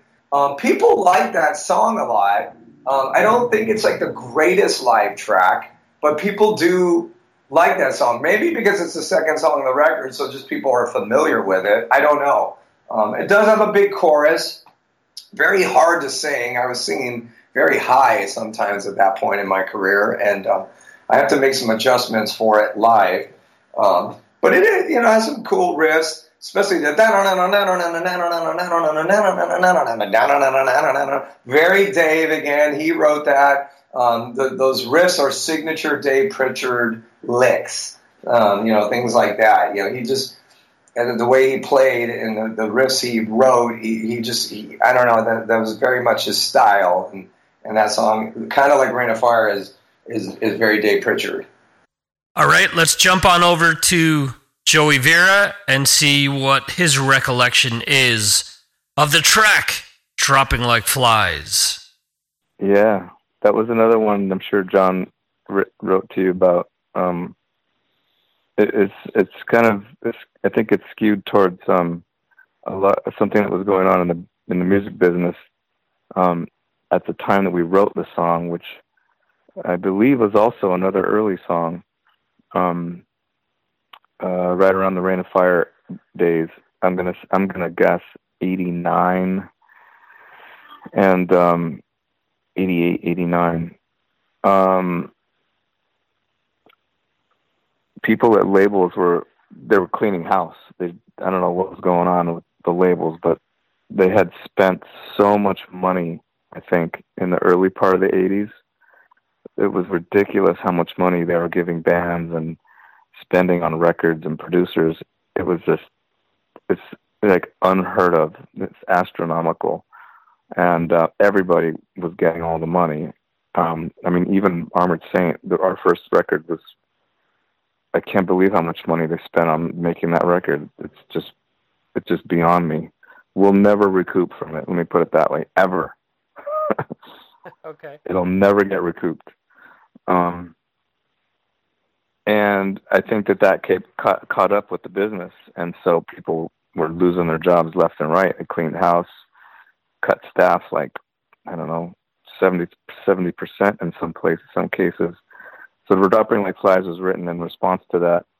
Um, and uh, you know we i don't know i don't know john's exact perspective on it but we were kind of laughing at all of them you know about just poking fun at the whole situation but um but um i remember liking writing that song because um that was uh another way for us to uh, you know, we think we began to exploit this rhythm section thing that that Gonzo and I have um, sort of developed and done, and we we have repeated it in senses, but there's a certain funky set. There's a funkiness about parts of the way that we interpret parts, and so be, Right. him and I combined with the chord structures and some of the riffs that Dave was writing, it started to make something sort of interesting, at least to our ears. And so, um, dropping like flies was another another aspect of that. And um, so, um, the, I, I remember having fun writing that because it was um, uh, it again uh, we're writing in a, in a place of like a like a uh, an animal that feels threatened and it's in the corner. So Right. there's fear in us but it's there's also like the high sense of danger. Uh, because you don't know um you know we we don't know what's happening. We don't we don't have a label. We're we're on our own. Again there's a sense of freedom but at the same time there's a sense of like we are you know we're, we could be dangerous. We want to we want to challenge ourselves and make really fierce music or music that's challenging and um but also something that we like listening to. So um we're writing from a place of anger you know we're we're still you know we're still have this bad taste in our mouth with the industry. And um so you know i think lyrically and musically this is again this is our way of expressing ourselves at this time It goes to show how much emotion goes into not only how you interpret music uh, when you hear it, you know, when you hear a, an album or whatever, but also when when you're writing something, how much different emotions go into how you ultimately compose something and how it all comes together. And as you're saying, you know, the the anxiousness, the the feeling of the unknown, or at the same time, you know, almost letting it all fly and just going for it. You know, at the same time, those are all different connections that you guys are are coming at from a from an emotional standpoint to to help you get this stuff out. Yeah, it's it's interesting to note that um, you know at the time you're living it, so um, it's not. This is certainly isn't something that we sat around and talked about. You know, like I'm feeling angry and I'm feeling insecure and I'm feeling, you know, I'm feeling sarcastic. You know, let's do that. It's it's it's not a discussion that we're making. So um, Right. um, but it, looking back in hindsight, you know, I think doing interviews over such a long period of time, and a lot of fans ask us pretty deep questions, you know, about like why, why, you know, why this, why that, why, you know, how come, how come this happened, how come that happened, know? and uh, and for the longest time we're just we our answers are like i don't know i don't know i i don't know. We're just living it and it's happening and we're hurt we're jumping the hurdles that's all we know. We're we're maneuvering around all this stuff.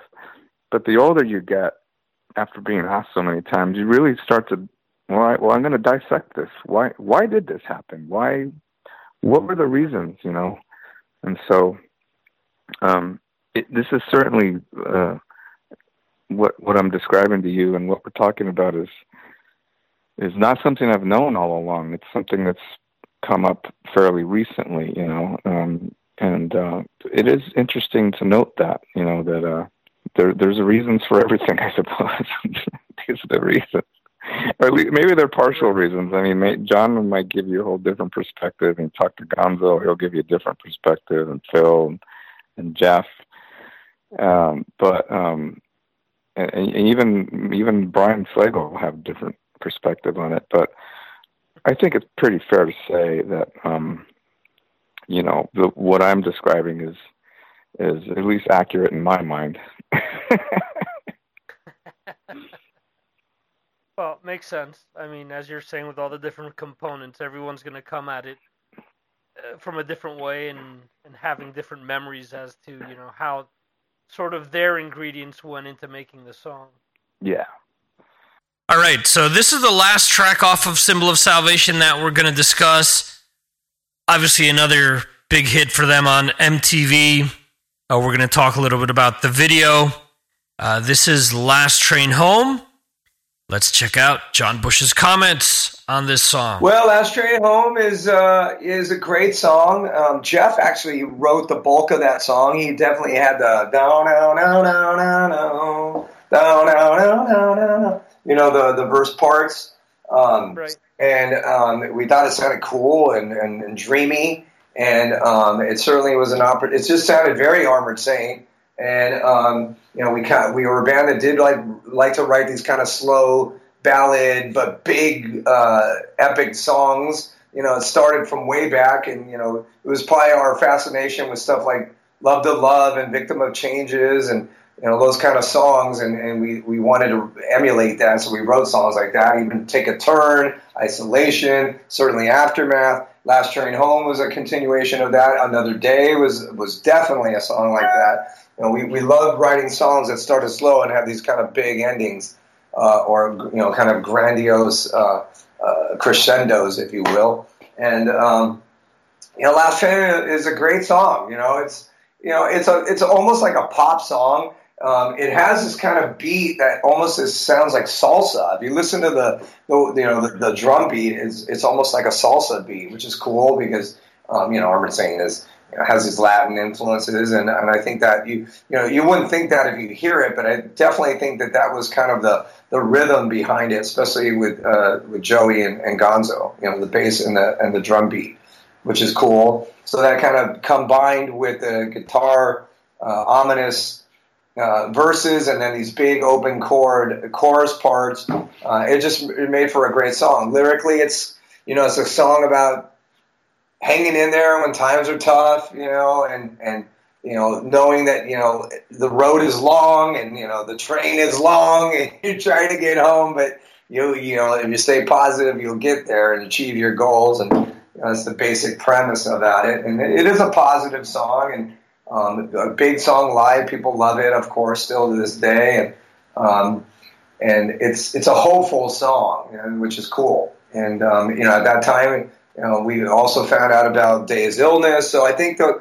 we had those kind of feelings, and we were working them into um, the songwriting, you know, and, and, for certain songs. And Last Train, I think, certainly uh, demonstrates that. You know, we we you know the the fate of the band was in, in question and the future and um, you know not the fate but, but the future of the band should I say and um, we we had to have um, you know something that we believed in you know we really did and um, and uh, and a song like Last Train Home kind of it, you could feel that it's it's it's you know it, you probably it's the best uh, example of of how we said, hey, we got to believe in ourselves through this time of being dropped and Dave's illness, that we're still a killer band and writing great songs. And I think Last Train Home is probably the, the like the, uh, the, the poster child for that feeling of the band at that time. So um, it's great. It's a great song. And uh, the video was not as great. Uh, you know, we tried to like do something and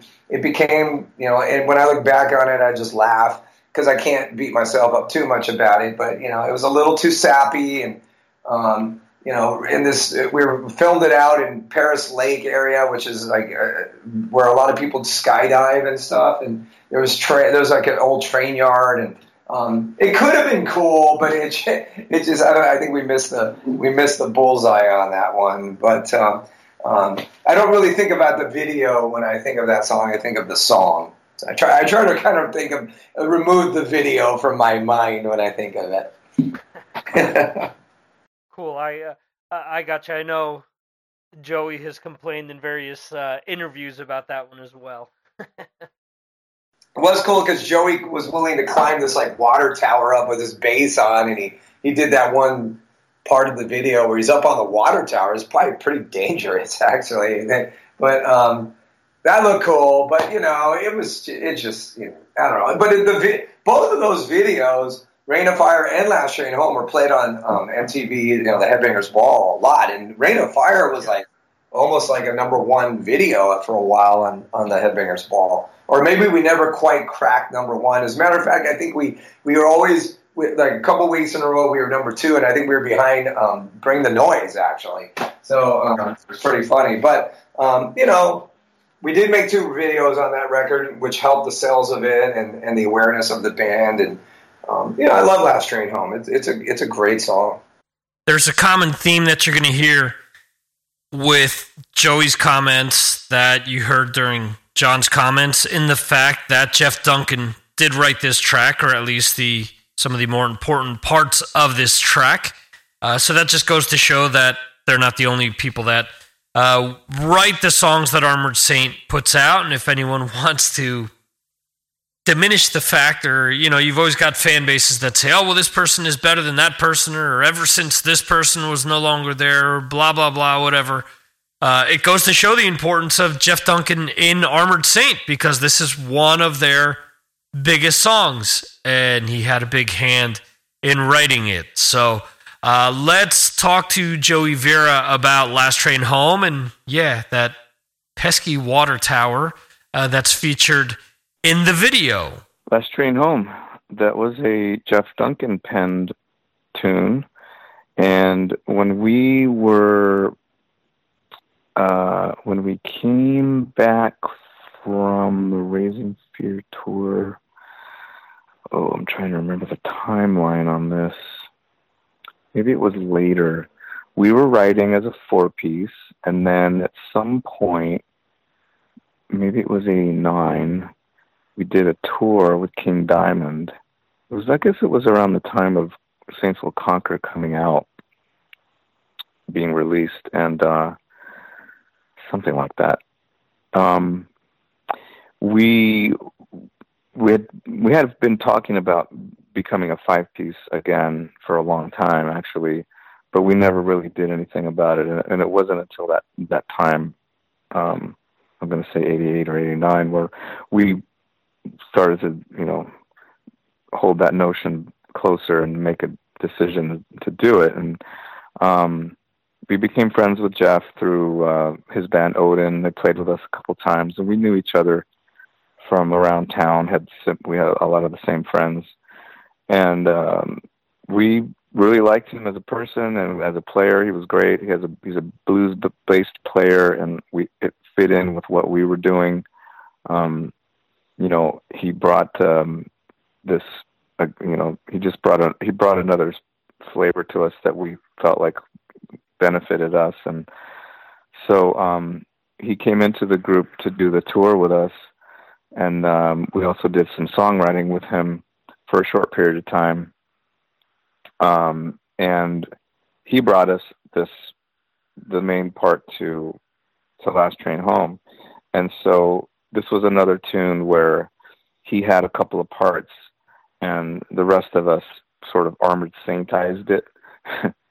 and, um, so that was a, that was another cool a cool memory of how that came about. It, again, it was you know, hey, I got these two parts, you know, so we he basically was the main riff, verse part, and the B section and chorus.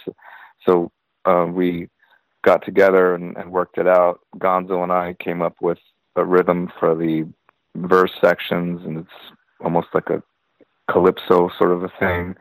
Uh, again, right. again, we're beginning to exploit, you know, genre, uh, genre bending things within our our version of heavy metal. You know, not a lot of bands were doing that. I don't think, and so right. we were.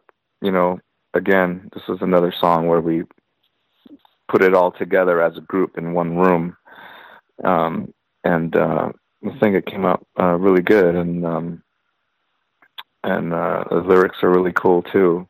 Um, the lyrics are really cool on that. Um, do you have any thoughts about climbing things with a bass on your back? Making the video? Yeah. Yeah, that video's kind of weak.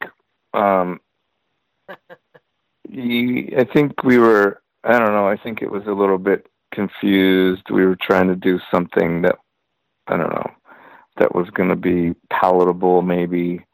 Um, when we should have just done we should we this was coming off of the video for Reign of Fire, which I thought was great. And Last Train Home, it, I guess in hindsight we should have just done maybe more of the same or something a little darker. But um, um, you know, we we had to work with budget confines and so and so forth. But you know, whatever. It's just a performance video, basically in a train field. It's nothing too spectacular going on there, but um, you know, it, it's all right. And and and and I shouldn't have done that. Um, climbed on that thing because when I got up to the top, I was on the top of this old water tower. It's probably like I don't know, 80 feet high or something. It's pretty, it's pretty high up there.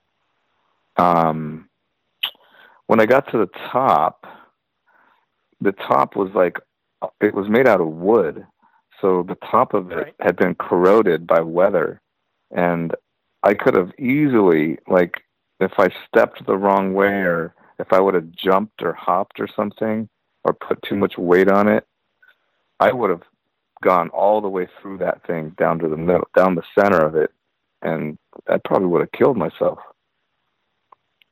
Pretty stupid, actually.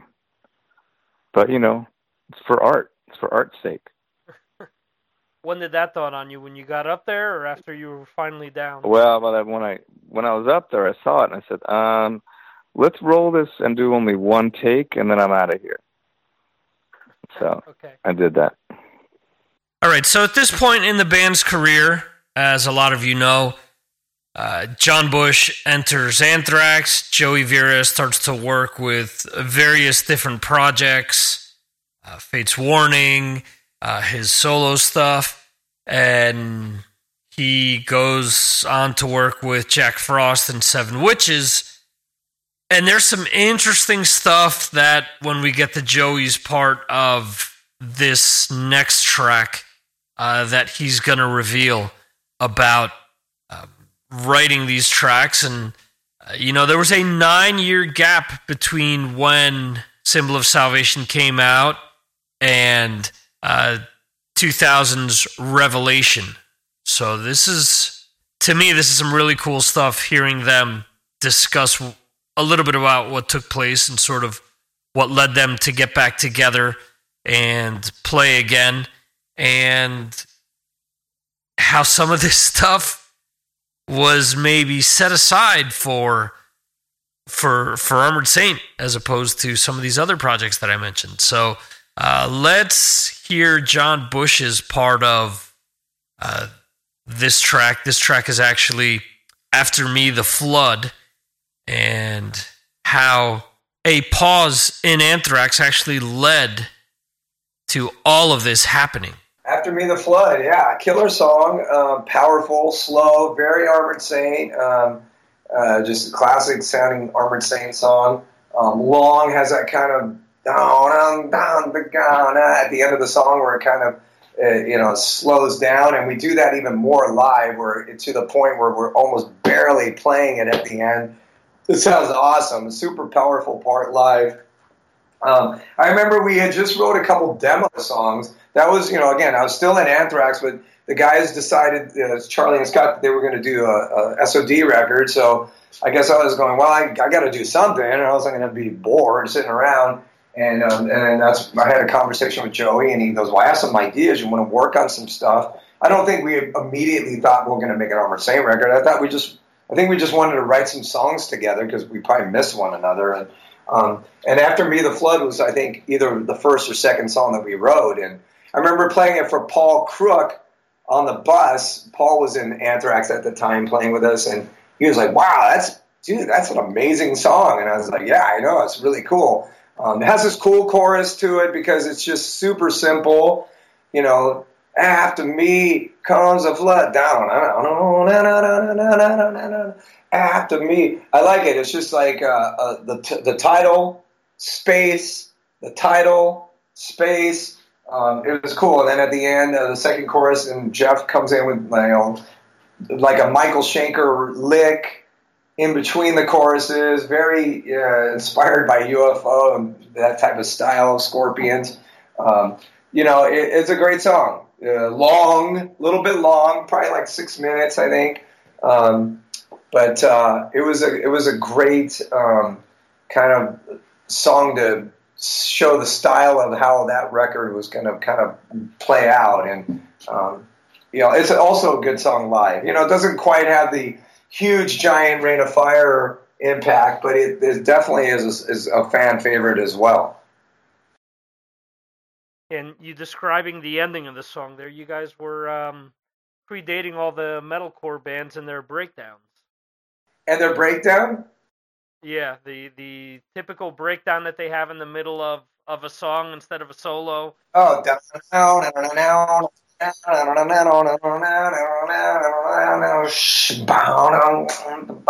yeah, because it doesn't really have like a lead per se. Actually, it does at the end of the song because Phil does a lead, uh, uh, you know, over the last, uh, you know, the final riff. Uh, but in the middle of the song, that's not really a, a lead; it's just a lick. Um, um, it's cool, and then just the wah wah part. You know, it just sounds vintage Armored Saint.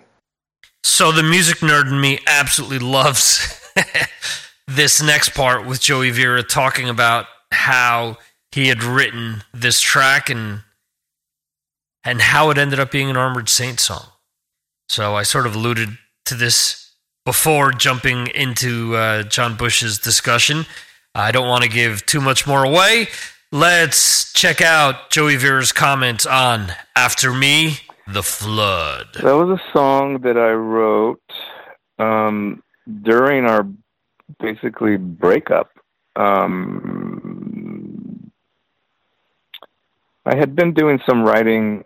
Um, I did a little bit of work with this band called Seven Witches, and um, okay, and uh, I was working with Jack Frost, the main guitar player in that band, and and he asked me to do some writing, and I I wrote some things for his band and I wrote, you know, we were collaborated on a few things, and um, and in and in that writing, you know, I haven't been really been writing that like heavy metal like in a long time because I I was I just wasn't in Armored Saint, and I then I joined Arm, uh, Fates Warning in '96, so my I just kind of went a different direction. But in the late '90s, I began writing again um, with Seven Witches, and so I had a handful of things that I didn't feel like I wanted to give him. and um, After Me was one of them. And so I had made a demo of After Me, um, and I gave it to John when we. John was uh, kind of in a break between Anthrax and uh, Charlie and Scott had gone off to do an um, SOD tour and record, and so they had a, like a couple years downtime. And John was like, you know, I'm I'm getting bored. You know, we maybe we should write some music for like no other reason but just to you know I'm bored. So I said I got some I got some riffs. You know, so I sent him this after me thing, and I believe that was the first thing I sent him. To be honest with you, and he was like, "This is fucking awesome." So he he came over and we we demoed it, and at that point we said, "This is really cool. Let's let's write some more stuff and let's maybe maybe we could do another Armored Saint record in this down period. So that's what we did. That was the start of uh, Revelation. With the story that you told with Seven Witches, was it in the back of your mind of you thinking, you know what, if if we ever get Armored Saint back together again, I want this for Armored Saint and not for Seven Witches? Um, maybe, yeah, yeah, because uh, I think maybe at that point I was trying to see, you know, at some point in the future, I would like to write with with the Armored Saint guys, and and I'm going to put some of these things away in in the event that that happens, and uh, that was one of them. Um, I believe um, Head On, which is which didn't appear later until later. Um, and La Raza, Head On was also one of those songs. Um, so yeah, I, I started to squirrel away riffs for a later possible date.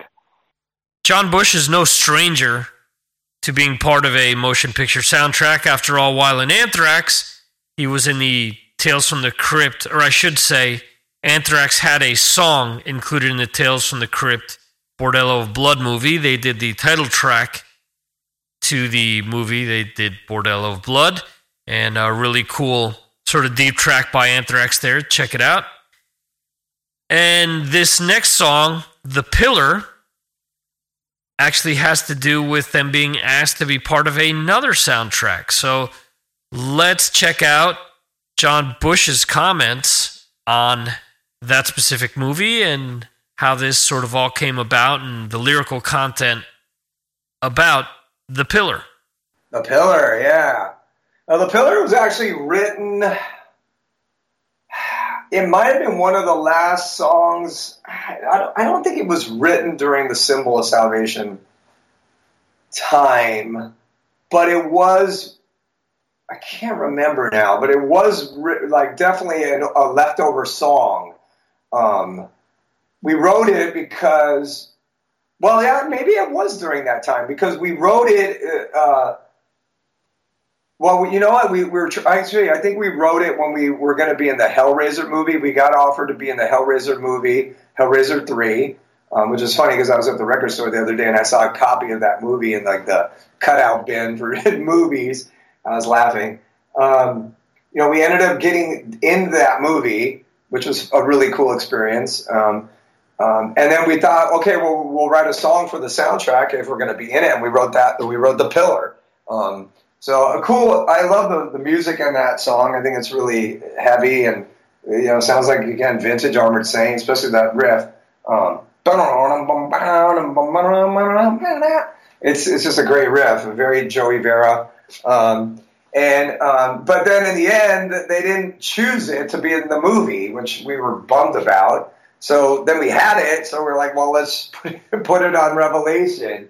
But I think we were we were disappointed because we wrote it for that purpose to be in um, in that movie, and then um, it got nixed to be in the movie. I don't know why. I don't really remember actually back then as to why it it didn't make it, but um, or make the soundtrack. But we but we didn't. But we did think the song was killer, and um, you know had this kind of we wrote. I mean, the lyrics are a little you know, for me, and when I look back, I think they're a little silly, but but they were based kind of based around like Pinhead and and Hellraiser. So I, I kind of I wrote the lyrics with you know not exactly about that, but um, using that as inspiration.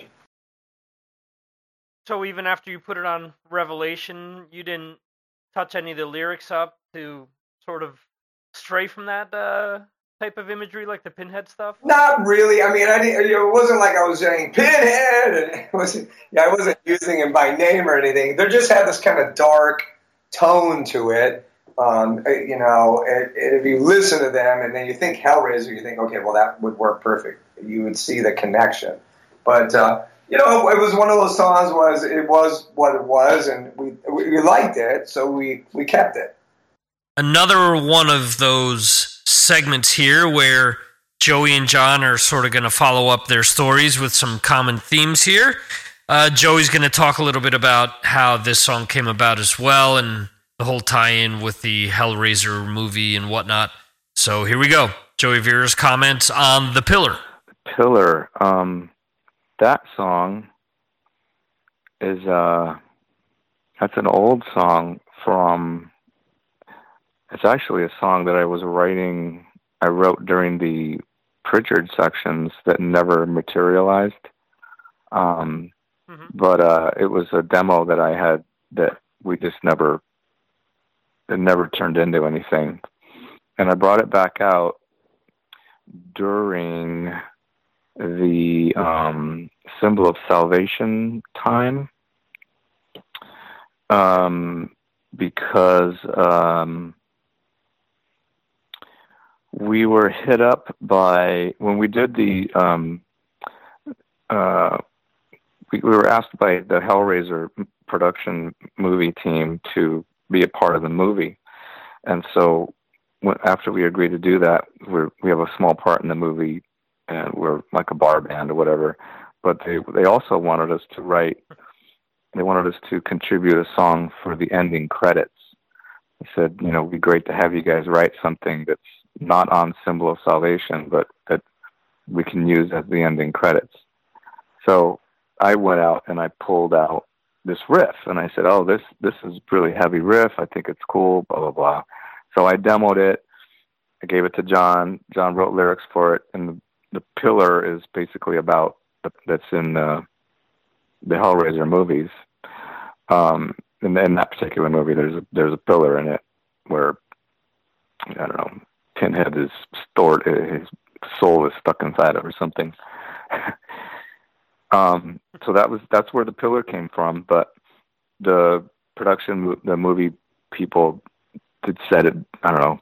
The the main guy liked it, but the higher ups didn't like it. They wanted something that was more commercial or from someone else. I don't know what the reason was, but so it got nixed. So we had this basically this four track version of the pillar that just sat on the shelves until we came to do Revelation, in which case I thought we should pull it out. And we rearra- rearranged it slightly, but um, mostly just in the, the solo sections a little bit different. But um, um, so I reworked it, and then uh, I thought it would be a good addition for uh, the new batch of songs for uh, Revelation. Okay, so a little history at this point in time. Uh, John Bush goes back to Anthrax after everything is done with uh, Revelation and the SOD sort of debacle there. uh, they put out We've Come For You All. The reunion with Dan Spitz and um, Joey Belladonna take place. And there's a bunch of other stuff that happens here and there. Joey actually becomes a temporary member of Anthrax when Joe, uh, Joe, yeah, Frank Bello actually leaves to perform with Helmet for about a year, and then when he comes back, uh, there's all this other stuff that goes down. John does the initial Big Four stuff, which people sort of forget, but he was helping the band out at that point in time. Um, then, sort of, the smoke settles. Armored Saint gets back together again, and I'm I'm sort of paraphrasing here. I'm not giving you the exact ins and outs. Um, I have interviewed both a bunch of times for uh, La Raza, which is what we're going to talk about next. I talked to John when this came out for the first time, if I'm not mistaken, was back in 2010. And uh, the first track that we're going to talk about is, again, maybe one of the deeper cuts on the album, which is the title track, which is always something that I have really, really enjoyed and I wanted to ask about. So let's hear John Bush's comments on La Raza. I love La Raza, actually. I think it's a killer uh, song. Um, and, um, well, let's see. You know, it was more of experimenting at that time. It, you know, we, we brought in that whole Latin uh, style to the song. I think Joey said he had this song that kind of sounded a little bit like Mars Volta, a little bit like Santana. Um, you know, uh, like he had this kind of merging of styles that he was trying to, to do. And I said, cool, that sounds awesome. I love Mars Volta. And, you know, of course, I've always been a Santana fan. So um, we went for that. And um, we did play that song live a few times. Uh, the the guy who was our drum tech at the time, John Saxon, he was a buddy of ours, and he's an awesome percussionist and pretty good drummer himself. And we he was our drum tech, and then we would bring him out in that song, and he would play the percussion in it, and it was really cool. And um, he did a great job. Um, we didn't play it that many times, but we, we did play it a few times. And um, but it's just there's a lot in the song as far as um, sound going. So um, you know, you kind of need that whole breakdown. Uh, we had a th- uh, the the theremin that was there, and it sounds awesome. Very inspired by you know, dazed and confused, if you will, because that's in that song. And um, the sounds are very um, spacey, and um, you know, I, I'm really proud of that song lyrically. You know, I'm writing this song that was you know, kind of talking about you know, the future of, of the planet, of course. Um, I try to do a play on words because uh, those who know what La Raza mean, it's usually like, and speaking of the Mexican race, and it's a term that you know very passionate Chicano people use um, to uh, s- symbolize you know the the Mexican race. Um, but I took the title and then I kind of used it as a play on words for the human race. Um, hopefully, not offending anybody, but I figured, hey, I got some you know, we got Mexicans in this band, so I'm not trying to like just capitalize on this. We we really have you know Latin guys in the band, so um, I felt like I could get away with that a little bit. But I did want to kind of write it in a way where it was a, a little play on words. So that's why the song is kind of about the human race and. Um, and you know, I, I my daughter was uh, growing up, being a little girl, and that's why I used that line in the song of you know, uh, when I hold my daughter's hand, because you know, I, I think of their my kids' future and the earth and you know the environment and, and what I feel like we're we're not doing best by. You know, we're, we're trashing it, and uh, we.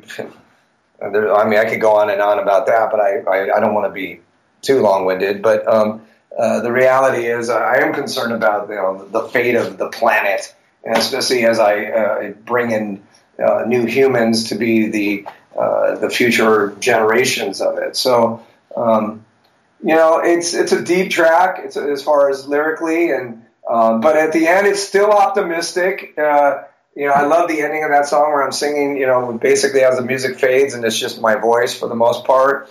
And um, you know, the last lines of like, yeah, uh, God, um, you know, I have to think here. Um, human race, uh, you'll get through this. You always do, and that's my optimistic way of saying, you know, we'll we'll make we'll get through it. You know, no matter what happens to to humanity and um, the planet and, and, things of that nature, I, I, still feel optimistic that we'll do the right thing as humans. You know, because I I don't want to be negative. I you know at the end I, I usually look at the glass as half full, and and that's that's more of it. So I, I still feel like you know we'll we'll do it as as humans. We won't fuck it up completely. We'll we'll, we'll realize that you know there's only one planet, and you know we we all got to live on it. So let's take care of it. So that's my optimistic take, um, which I think is cool, and it, it works perfectly into the ending of that song where I'm just singing kind of by myself, and um, I give that a, a, a strong U2 influence. It sounds like something that you would hear on a U2 record, and something Bono would do. Um, you know, who's one of my favorite singers. Um, yeah. Very cool. Yeah, the the play on words being someone that understands Spanish uh, was something that grabbed me right away with that song and how obviously how you you know uh, played with that and what what it meant and everything else. So it's cool to hear you describe it. Yeah, I never got any grief from any you know uh, uh, uh, uh Mexican friends. They're like, "Why? Hey, why are you saying that? You can't say that, especially you. You're all you know. You're a you're a white boy." But um, you know, I hope everybody appreciated you know my um, respect for it and um, you know, again, we I think La Raza was a time when we were really embracing that. You know, we were this Latin Los Angeles band, and we, we rolled with it. Okay, so let's continue discussing the title track La Raza with Joey Vera. Again, at this point in time, Joey is really foot deep, not only composing a lot of the music, but also producing the album as well. So uh, let's talk to him about the track La Raza. Oh, that one. Uh, really like that one. Um, I'm not ashamed to say that at the time I was listening to um, I was listening to a lot of um, the Mars Volta, and so uh, and you know I've been I had been playing in Fates Warning for quite some time at that time, so I you know super interested in odd time signatures and also heavy music playing odd time signatures. So I, always think there's I think there's a way to do it where it still sounds heavy without it sounding proggy, you know. Um, and so um, that I don't know, this riff just came up came to me. It's in five four, and for Armored Saint, you know, it's that's like a stretch. You know, we we have done some things in, with a few odd time where signatures are in odd times, but mostly not. And so this one's pretty challenging for us as a band. But um, uh, I had a lot of fun writing it, and again, I think that if I have to tip my hat, it would be to the Mars Volta. Um, just I probably got something from them listening to their records, and that was certainly an influence in in writing that song, including the use of percussion and uh, making it, um, you know, Uh, you know, again, maybe even taking some stuff from Santana, which is a band that I grew up listening to. So I was a big Santana fan during the '70s, and so this was my sort of answer to modern music being heavy, but also being able to make it sort of like Latin, a bit, a little bit of a Latin flavor to it. It was fun, really fun, really, really fun to write that, and I, and I really loved the arrangement. Yeah, I always remember the first time that I listened to it. It seemed so different to anything else that I'd listened to by by the band, and then at the same time, um, obviously being Spanish and knowing what La Raza Yeah. means, or you know, um, both what it represents to uh, Mexicans and also it means the race, and Yeah. just hearing, you know, John's play on words with the whole thing. It the song has always been captivating to me because of that. Just all the different ingredients made it like a perfect storm for me. So Cool, I, I, good. I'm, I'm glad. I really like that song. Here's a track off of La Raza that ended up being a, a video. And I'm sure if Headbangers Ball was in full swing, this would have been played plenty of times. I did catch it living in Europe. I did catch it on the Scuzz Network, which is in the UK, and they play a lot of hard rock, metal, uh, post hardcore, hardcore, punk, uh, pop rock. You know, it's all rock based. It's heavier stuff usually, but they do veer off into doing some of the lighter stuff. And I have seen this video on there before, which is always cool. So uh, let's jump into the lyrical discussion with John Bush about where everything came from when when he started to compose and write the lyrics for the track Left Hook from Right Field. Left Hook, killer song. Um, you know, I love that song. Kill, heavy lyrics as well. Um, I think I was. I don't want to talk about any particular people because I don't want to offend anyone, but uh, I think the the general idea behind that song is that if for people who don't believe in the same religious uh, sects or uh, you know, whatever um, religions, um, it doesn't mean that we're bad. Or if you're not the biggest religious person, period, that still doesn't mean that you're, you know, you should be burning in hell and that you're evil. You know, that's kind of the general vibe of that song. Like, you know, if you're Muslim, doesn't mean just because you're Christian, you're gonna, you know, you're an infidel, or you're, you're, you know, if you're a Christian and you, you meet someone who's Jewish, they're not, you know, uh, lower class human than you are. It's like everybody can respect everybody's beliefs, but there's this kind of condescending, arrogant mentality sometimes with people who are very religious that other people of other religions are less than them, which I find completely baffling. I just should everybody should appreciate everybody else's belief system, but yet deep down, I think the more fundamentalist you get, the less you less you're respectful of other people of other religions. Even though people will say they are, I just think that they usually aren't. So that was my way of busting balls on that. I certainly had a lot of uh, uh, antagonistic views probably at that time about that particular topic, and still do um, to some degree. I consider myself to be agnostic.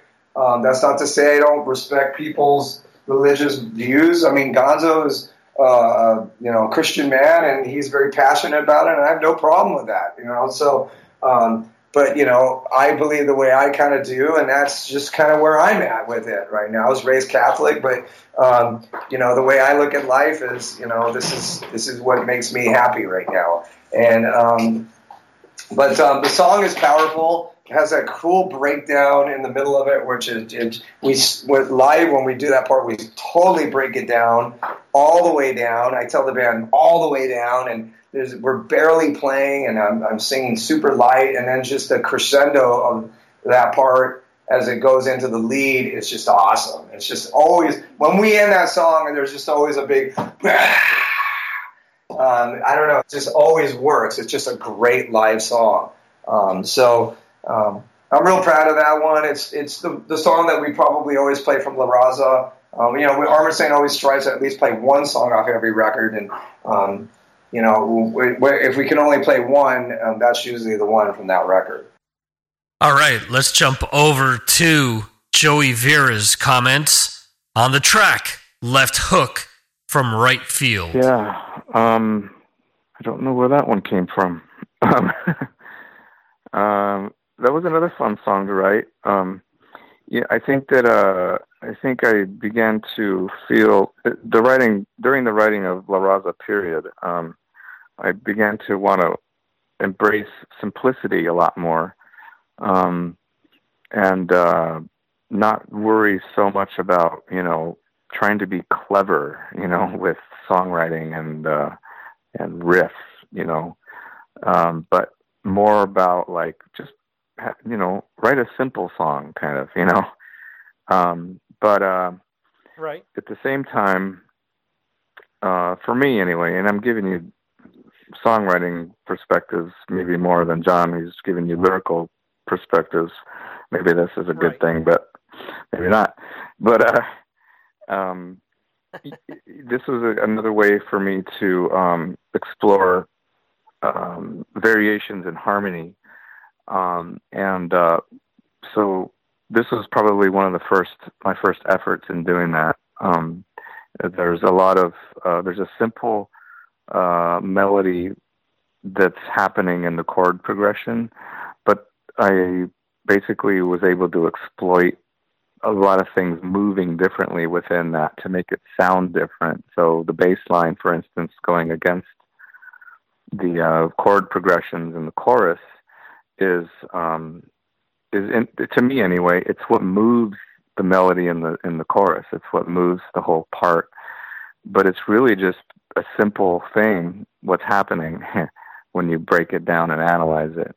Um, Phil Lynott used to do from Thin Lizzy. He used to do um, he used to do something similar, um, and uh, I think I probably got the idea from from Phil in that. Um, and uh, yeah, so that was a fun song to write for that very reason. You know, um, it's um, it was it was interesting and challenging for me to do to write that. You're saying also it's with a lot of these different tracks, the the challenges you find as a composer or as a musician recording them, but you're also producing a lot of this stuff. Um, do you find it less difficult to be a producer than to actually be the musician behind some of this stuff? Um, well, I don't know. Less difficult. I think it's more difficult. um, okay. The difficult thing is being objective. Um, and um, but it's something that it, it's like uh, it's something that I torture myself with. Um, I think I like the challenge. I think I like to stress out over every little detail. I like to, you know, it's funny because I'm not. I don't really want to be a perfectionist, but I want to be right. this far from being a perfectionist. um, so at some point, I have to let go and say, eh, it, it's not perfect, and and that that's actually a good thing. So um, that's really the hard part for me is just being objective and being able to stand far enough away from something and say and view it right. objectively rather than be too emotionally attached inside of it. Um, and that's something I've been practicing with and trying to do. And um, I the a, a big exercise for me was on our last record, Win Hands Down.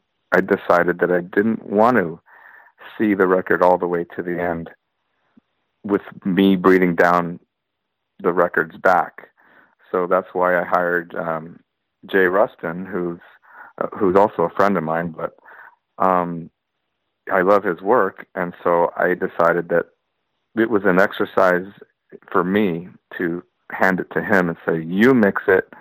Um, I mean, I I'm approving it before it goes to before it gets turned in, but I'm not. I don't want to be the one mixing it. I don't want to be in the studio. I don't want to. I don't want. I don't want my interpretation. I want your interpretation of the of the mixes, and that's what he did. And it was, it was really good for me. And I and I, I felt comfortable about it, and and I trusted Jay, and I still do. Um, and I think it made it a better record. So um, it's you know this whole thing is always a process. You know, you try different things, and I feel like a mad scientist sometimes. You know, I'm going to do this this time, and next time I'm not going to do that, and I'm going to try this and see what happens. And you know, I don't know. I don't know what's right or wrong. I just I think the exploration is the is the best part of it. I mean, you can obviously tell from from album to album, like Revelation has a certain crunch to the guitars. Uh, La Raza has a completely different sound to the drums, is what you guys had on the previous Yeah. two albums. And as you're saying, Win Hands Down just sounds completely different to every one of the albums that I just mentioned. It's you Yeah. guys, but it doesn't sound exactly the same. Do you ever look back at some of the albums and say, shit, you know, I wish I would have known how to do this at the time, or I wish I would have tried this instead? Yeah, sure. You know, I mean, you look.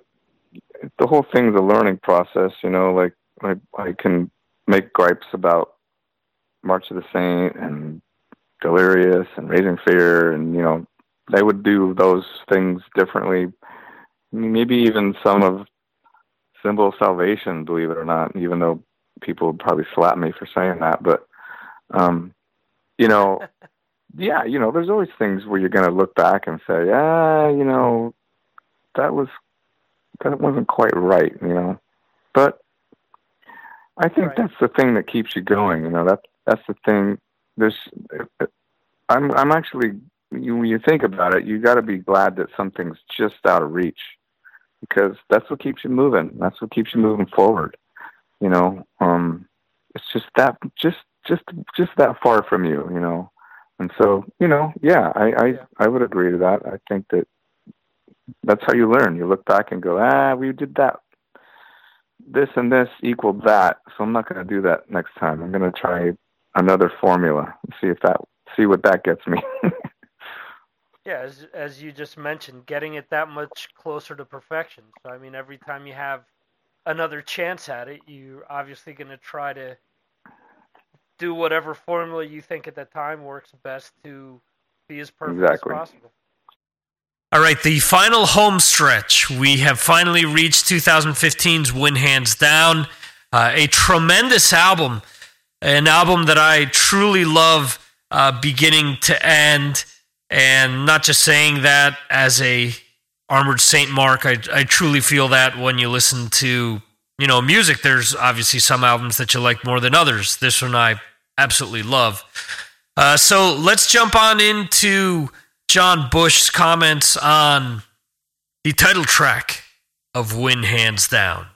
Yeah, Win Hands Down is a cool song. I'm really, you know, that was the beginning of uh, that record, and um, I think that, um, you know, it's a song that it just it felt like the title track. I, I don't know. We wrote it. You know, we didn't really say let's write a song that will be the first song on the record and the title track. But once we finished it, it just was like, wow, that's that's the one. That's the first song. That's the one.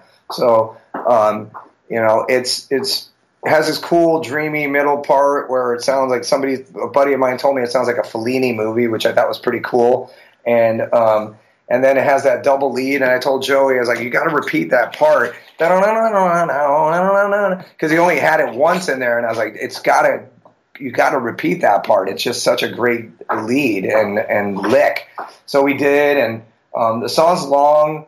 Um, as soon as we wrote it, you know, and started touring, we've opened with it, and to this day, we'll continue opening with it. At some point, we'll change that, but um, you know, this, it just is a great opening song as well. So it has that cool intro where it just sounds like chaos happening, and then it explodes into the riff. And um, lyrically, you know, it's one of those songs that it's, it's, you know, it's I kind of pay um, a tribute to the band and all my friends and all the guys I grew up with when we kind of discovered music and how music was just such an important part of our lives.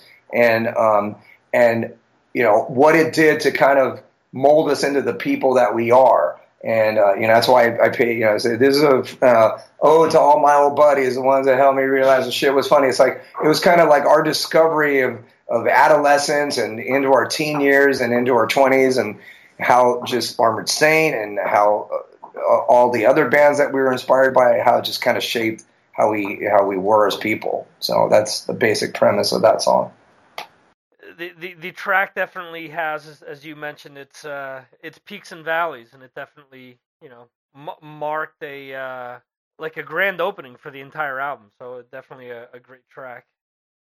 Yeah, it, it's it's a great song. It certainly it came out. You know, we ended up doing it and um, and making it uh, uh, a song that was. Um, you know, it, it just set the tone for the record. It just really did. You know, that was uh, you know, we were like, wow, you know, that's it. That's the first song. And uh, now it's, that's the live, first song live, you know. And, um, and I think it would probably end up being a cool song to do as an encore, too. So, you know, when we stop opening with it, maybe we can make it like a first encore. I think that would be a killer first encore song.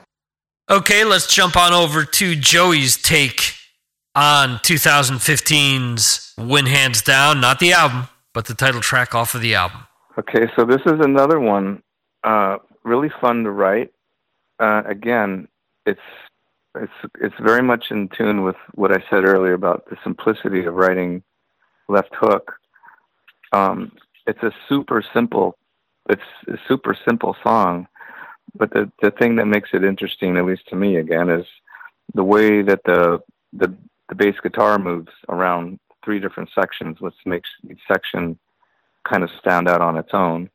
But the the guitar part mm-hmm. is, is just super super easy and simple. Um, so again, it's a it's an exercise in um, in moving harmony through chord progression and uh, variations on that. To me, I'm super interested in that, and I like taking one one part and turning it into several parts, but not changing the core of the chord changes, you know. So um, I just find it interesting and fascinating. So that was a, a fun song to write. And the section in the middle, um, I I really like the thrash part with the whole weird sort of psycho jazzy part in the middle. Um, again, it was like I'm gonna. I, I sort of felt like when I was writing the song, I felt like, well, what what am I to do? Oh, you know, uh, you know, solo section, you know, yeah, blah, blah, blah, blah, blah, you know, same old, same old. So again, I'm always trying to challenge myself. So I'm going to throw everything at, throw everything. This is going to be like the Stone Soup song. So I threw everything in it. Threw in some fast thrash beats. There's a double lead harmony. There's a weird jazzy, bizarre section in the middle. Um, I'm just throwing it all in there and see what happens. And in the end, I, I actually think it works in the end. But at the time of writing it, you know, I just thought this is just crazy. Like this is stupid. I thought it was stupid at first, right. but um, I think in the end, it it really um, I don't know. To me, anyway, it's a very interesting song and born out of simplicity. How much does playing with Fate's Warning, for example, come into play with uh, even though you're saying the song is simple, but it has a lot of different pieces to the composition. How much does you know doing that progressive metal stuff um, sort of feed your drive to try to bring different elements of that into Armored Saint? It does a lot. Um, by working with uh, Fate's Warning and particularly with Jim, who writes all the music, um, that's I mean he's he's rubbed off me in a big way. Um, and um, you know I've had to look at when I'm writing my bass parts, for instance, for Fate's Warning. I really got to look at what's going on. So like I have to analyze, you know, harmonically what's going on in the music. You know, what are all the chords and a lot of stuff is, you know, has diminished parts to it and it sounds really off. But I have to analyze stuff mm-hmm. to see where I fit in. So that's been the learning process that I've that I go through, and that these are the things, these are the fruits of my labor, let's say, um, my my interest and my ability right. to do this later. So I don't I don't find it um, I don't find I'm doing it in the wrong capacity. I try to keep you know I try to understand that Armored Saint's Armored Saint. I'm not I don't want to write it faithful, but I think that I can bring in certain right. uh, challenges and aspects to it that I've learned along the way. Um, and yeah, for sure, uh, Fates has rubbed off in me in a big way like that. Another person that I that has that does this um, is uh, well, a couple of groups that I picked up on along the way. Porcupine Tree is one, and um, Spock's Beard is another one that I listened to, you know, in the late '90s and early 2000s, and um, both those guys, uh, Neal Morse and um, uh, and Steve from um, Porcupine Tree, those guys have, do similar things. Well, they'll take a progression and they'll reuse it in several parts of the song, but it sounds completely different. It's they'll take it and harmonically turn it upside down, or they'll, or they'll reverse the chord progression, or they'll do something to it, and I find it really interesting. So um, those those guys also is uh, kind of fueled me to do that as well. Are there any tracks that, in hindsight, that you can pinpoint and say, "Wow, you know, had I have not been in Fates Warning or into any of the the bands you just mentioned, I wouldn't have, you know, added this to an Armored Saint track"? Uh, I I don't know. Um, I don't I don't. You mean if I hadn't been influenced by them? Yeah, if you sort of, I mean, from what we were discussing a lot in the beginning was a lot of say the you know the mm. the British influence or Accept or yeah. Aerosmith. You mentioned Thin Lizzy, but obviously this stuff is you know completely different to any of those mm. original influences. There's things yeah. that you sort of you know sort yeah. of latched on to later on in your career. Um, so is there any place that you know you can you know where you can pinpoint and say, hey, you know what? Had I have not listened to Steve Wilson and Porcupine Tree, I wouldn't have tried this in, in an Armored Saint tracker? or do you think that you still would have written the the same way without sort of branching out that way? Well, I don't know. I mean, I suppose if I'd ne- if I'd never heard of Porcupine Tree or Spock's Beard or Fate's Warning, I I wouldn't have. Uh, my my journey would have been a little different, you know. but uh, but I mean right. different because I I would have gotten I would have gotten something from someone else because I I am I do get things right. from a lot of different places. I I've always listened to a super wide variety of music, so you know at some point you're going to hear Fishbone in Armored Saint. At some point you're going to hear Aerosmith. At some point you're going to hear UFO. At some point you're going to hear Motorhead. At some point you're going to hear um, you know um, Judas Priest. At some point, you're going to hear Tchaikovsky. I mean, you're going to hear Miles Davis. You're going to hear something somewhere along the line because I listen to so much music, and I I do like to bring in, if not just a small granule of it. You know what I mean? Um, I I just think it's fun, and I enjoy it, and I think it's. Uh, I don't think there's anything wrong with it. I think I it makes it fun for me. So at some point, there's going to be an influence from somebody. there, right. There's a lot of influence. If, okay. if we start this, uh, dissecting it, you'll see what I mean. Yeah, uh, obviously, yeah. yeah. I mean, no doubt. I mean, just by mentioning uh, La Raza and the different things with, uh, you know, Mars Volta yeah. and Santana, and um, and, and it's interesting because maybe from a fan perspective, when you hear a lot of these things, initially you don't realize that, but when you actually get to sit with an artist and and they mention these little nuances, you hear the song, it's like, oh yeah, now that you know, yeah. now I understand where this part or, yeah. or that part came from. So cool. I get where you're coming from. the final track discussed during this Armored Saint Storytellers episode is Mess coming off of 2015's Win Hands Down. And let's see what John Bush had to say about this track. Mess, yes. I love Mess. Um, Uh, it's um, um, it's a song that um, more you know I, I, I don't want to get to a point where I'm obviously preaching because I don't want to do that because that's not important to me to do. Um, certainly, I, I think there's certain topics that it's nice to touch on to make people think because um, I'm always trying to think, and obviously songs that are uh, you know deep lyrically have stuck with me forever. Um, and and Mess is kind of a continuation of La Raza a little bit, and the time and the, and the kind of premise of you know of the earth and you know taking care of the environment, which I think is very important, regardless of whether you're a Republican or a Democrat or whatever you know how your views are uh, politically. I still think we're still on Earth, and you still got to like this is the planet you live on, so it doesn't really matter what you know political background you have. I don't even see why that's a factor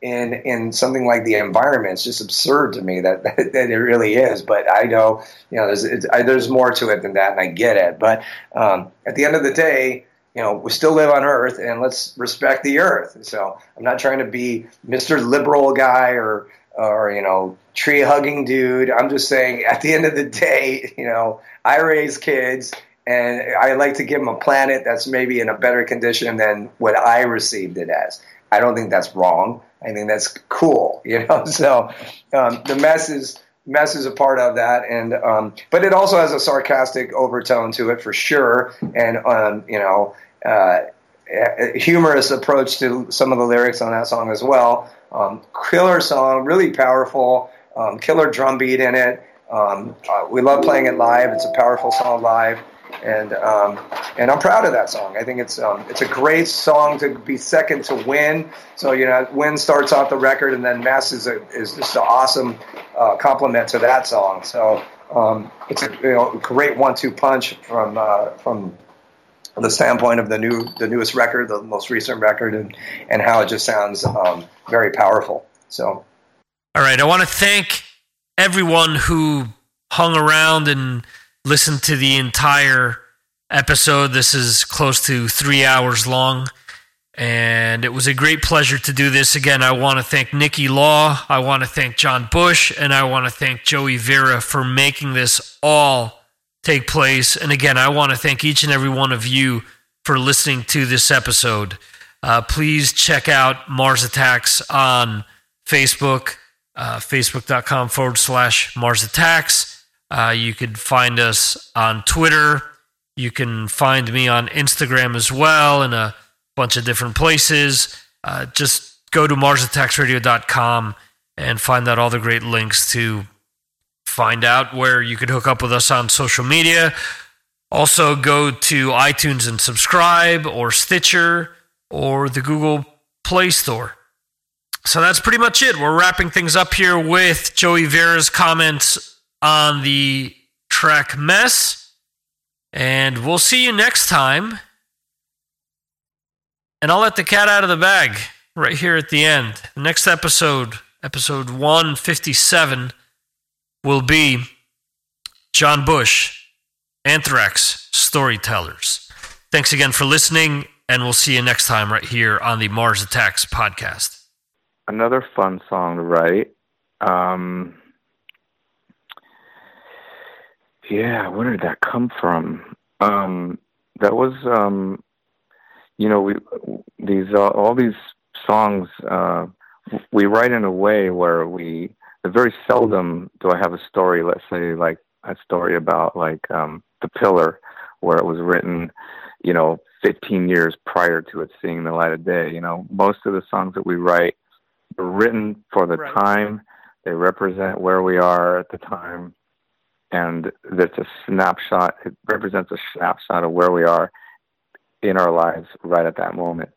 Um, that's probably why our music is so all over the place as we're constantly changing and evolving and every record sounds different from the one prior um, and so um, this one you know this one i think uh, I, I really can't tell you where it came from musically but uh but it was part of the session writing for um okay. you know writing for win and i think i just get into this role where um as again I start exploring this this sort of idea or concept, and um, you know, and that one to me is uh, I don't know why, but it, it it's just part of that whole part of the first few songs on the record. They just have a, a brother sister relationship to each other, um, and uh, I don't know. Um, I think that uh, again, I was just exploring something. I think I was purposely trying to write something a little darker and heavier. Um, uh, maybe even brutal was something I was trying to go for.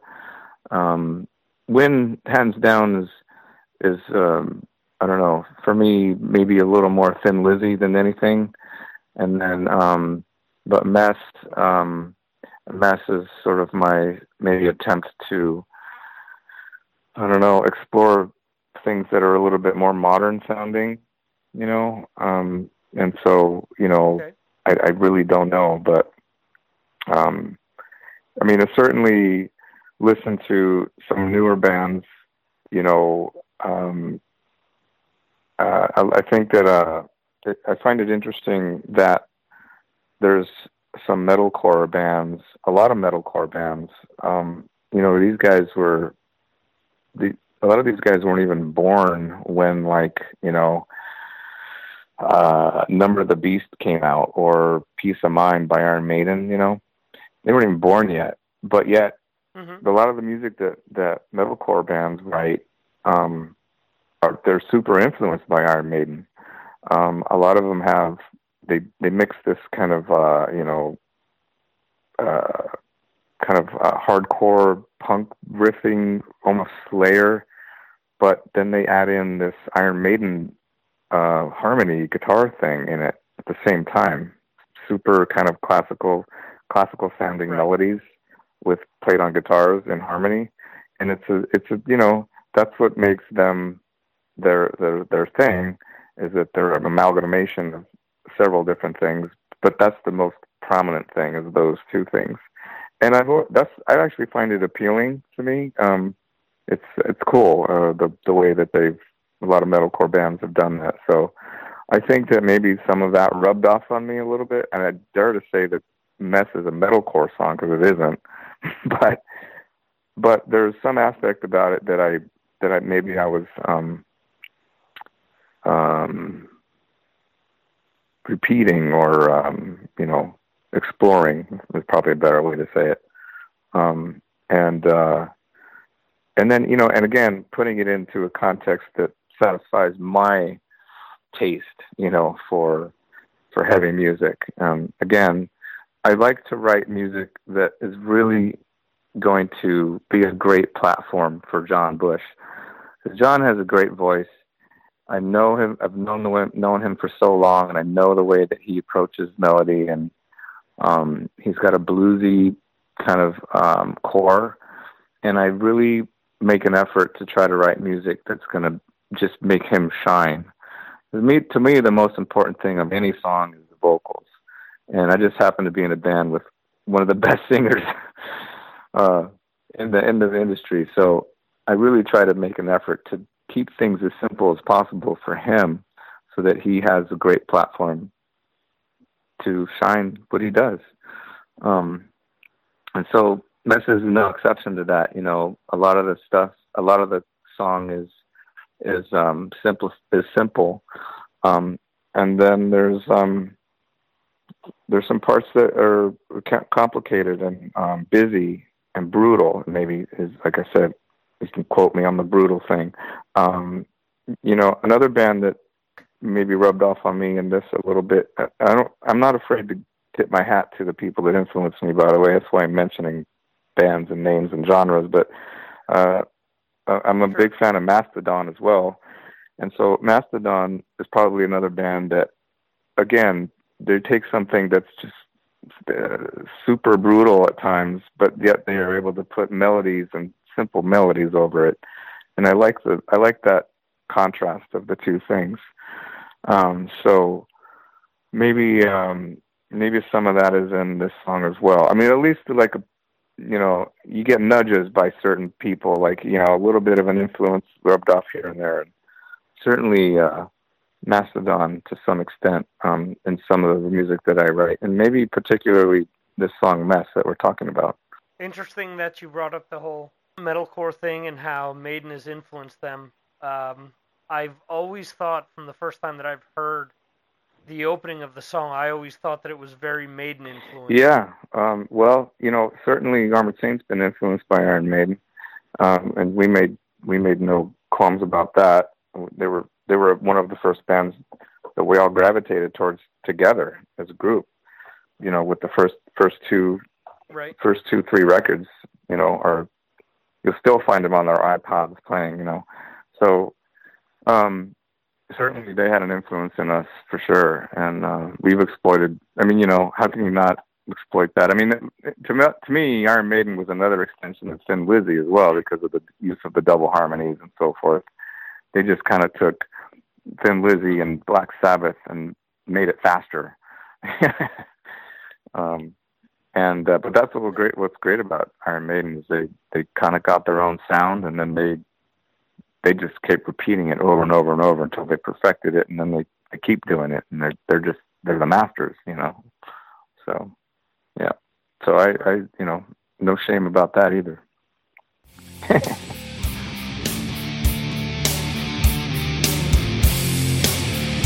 Thank you for listening to the Mars Attacks podcast.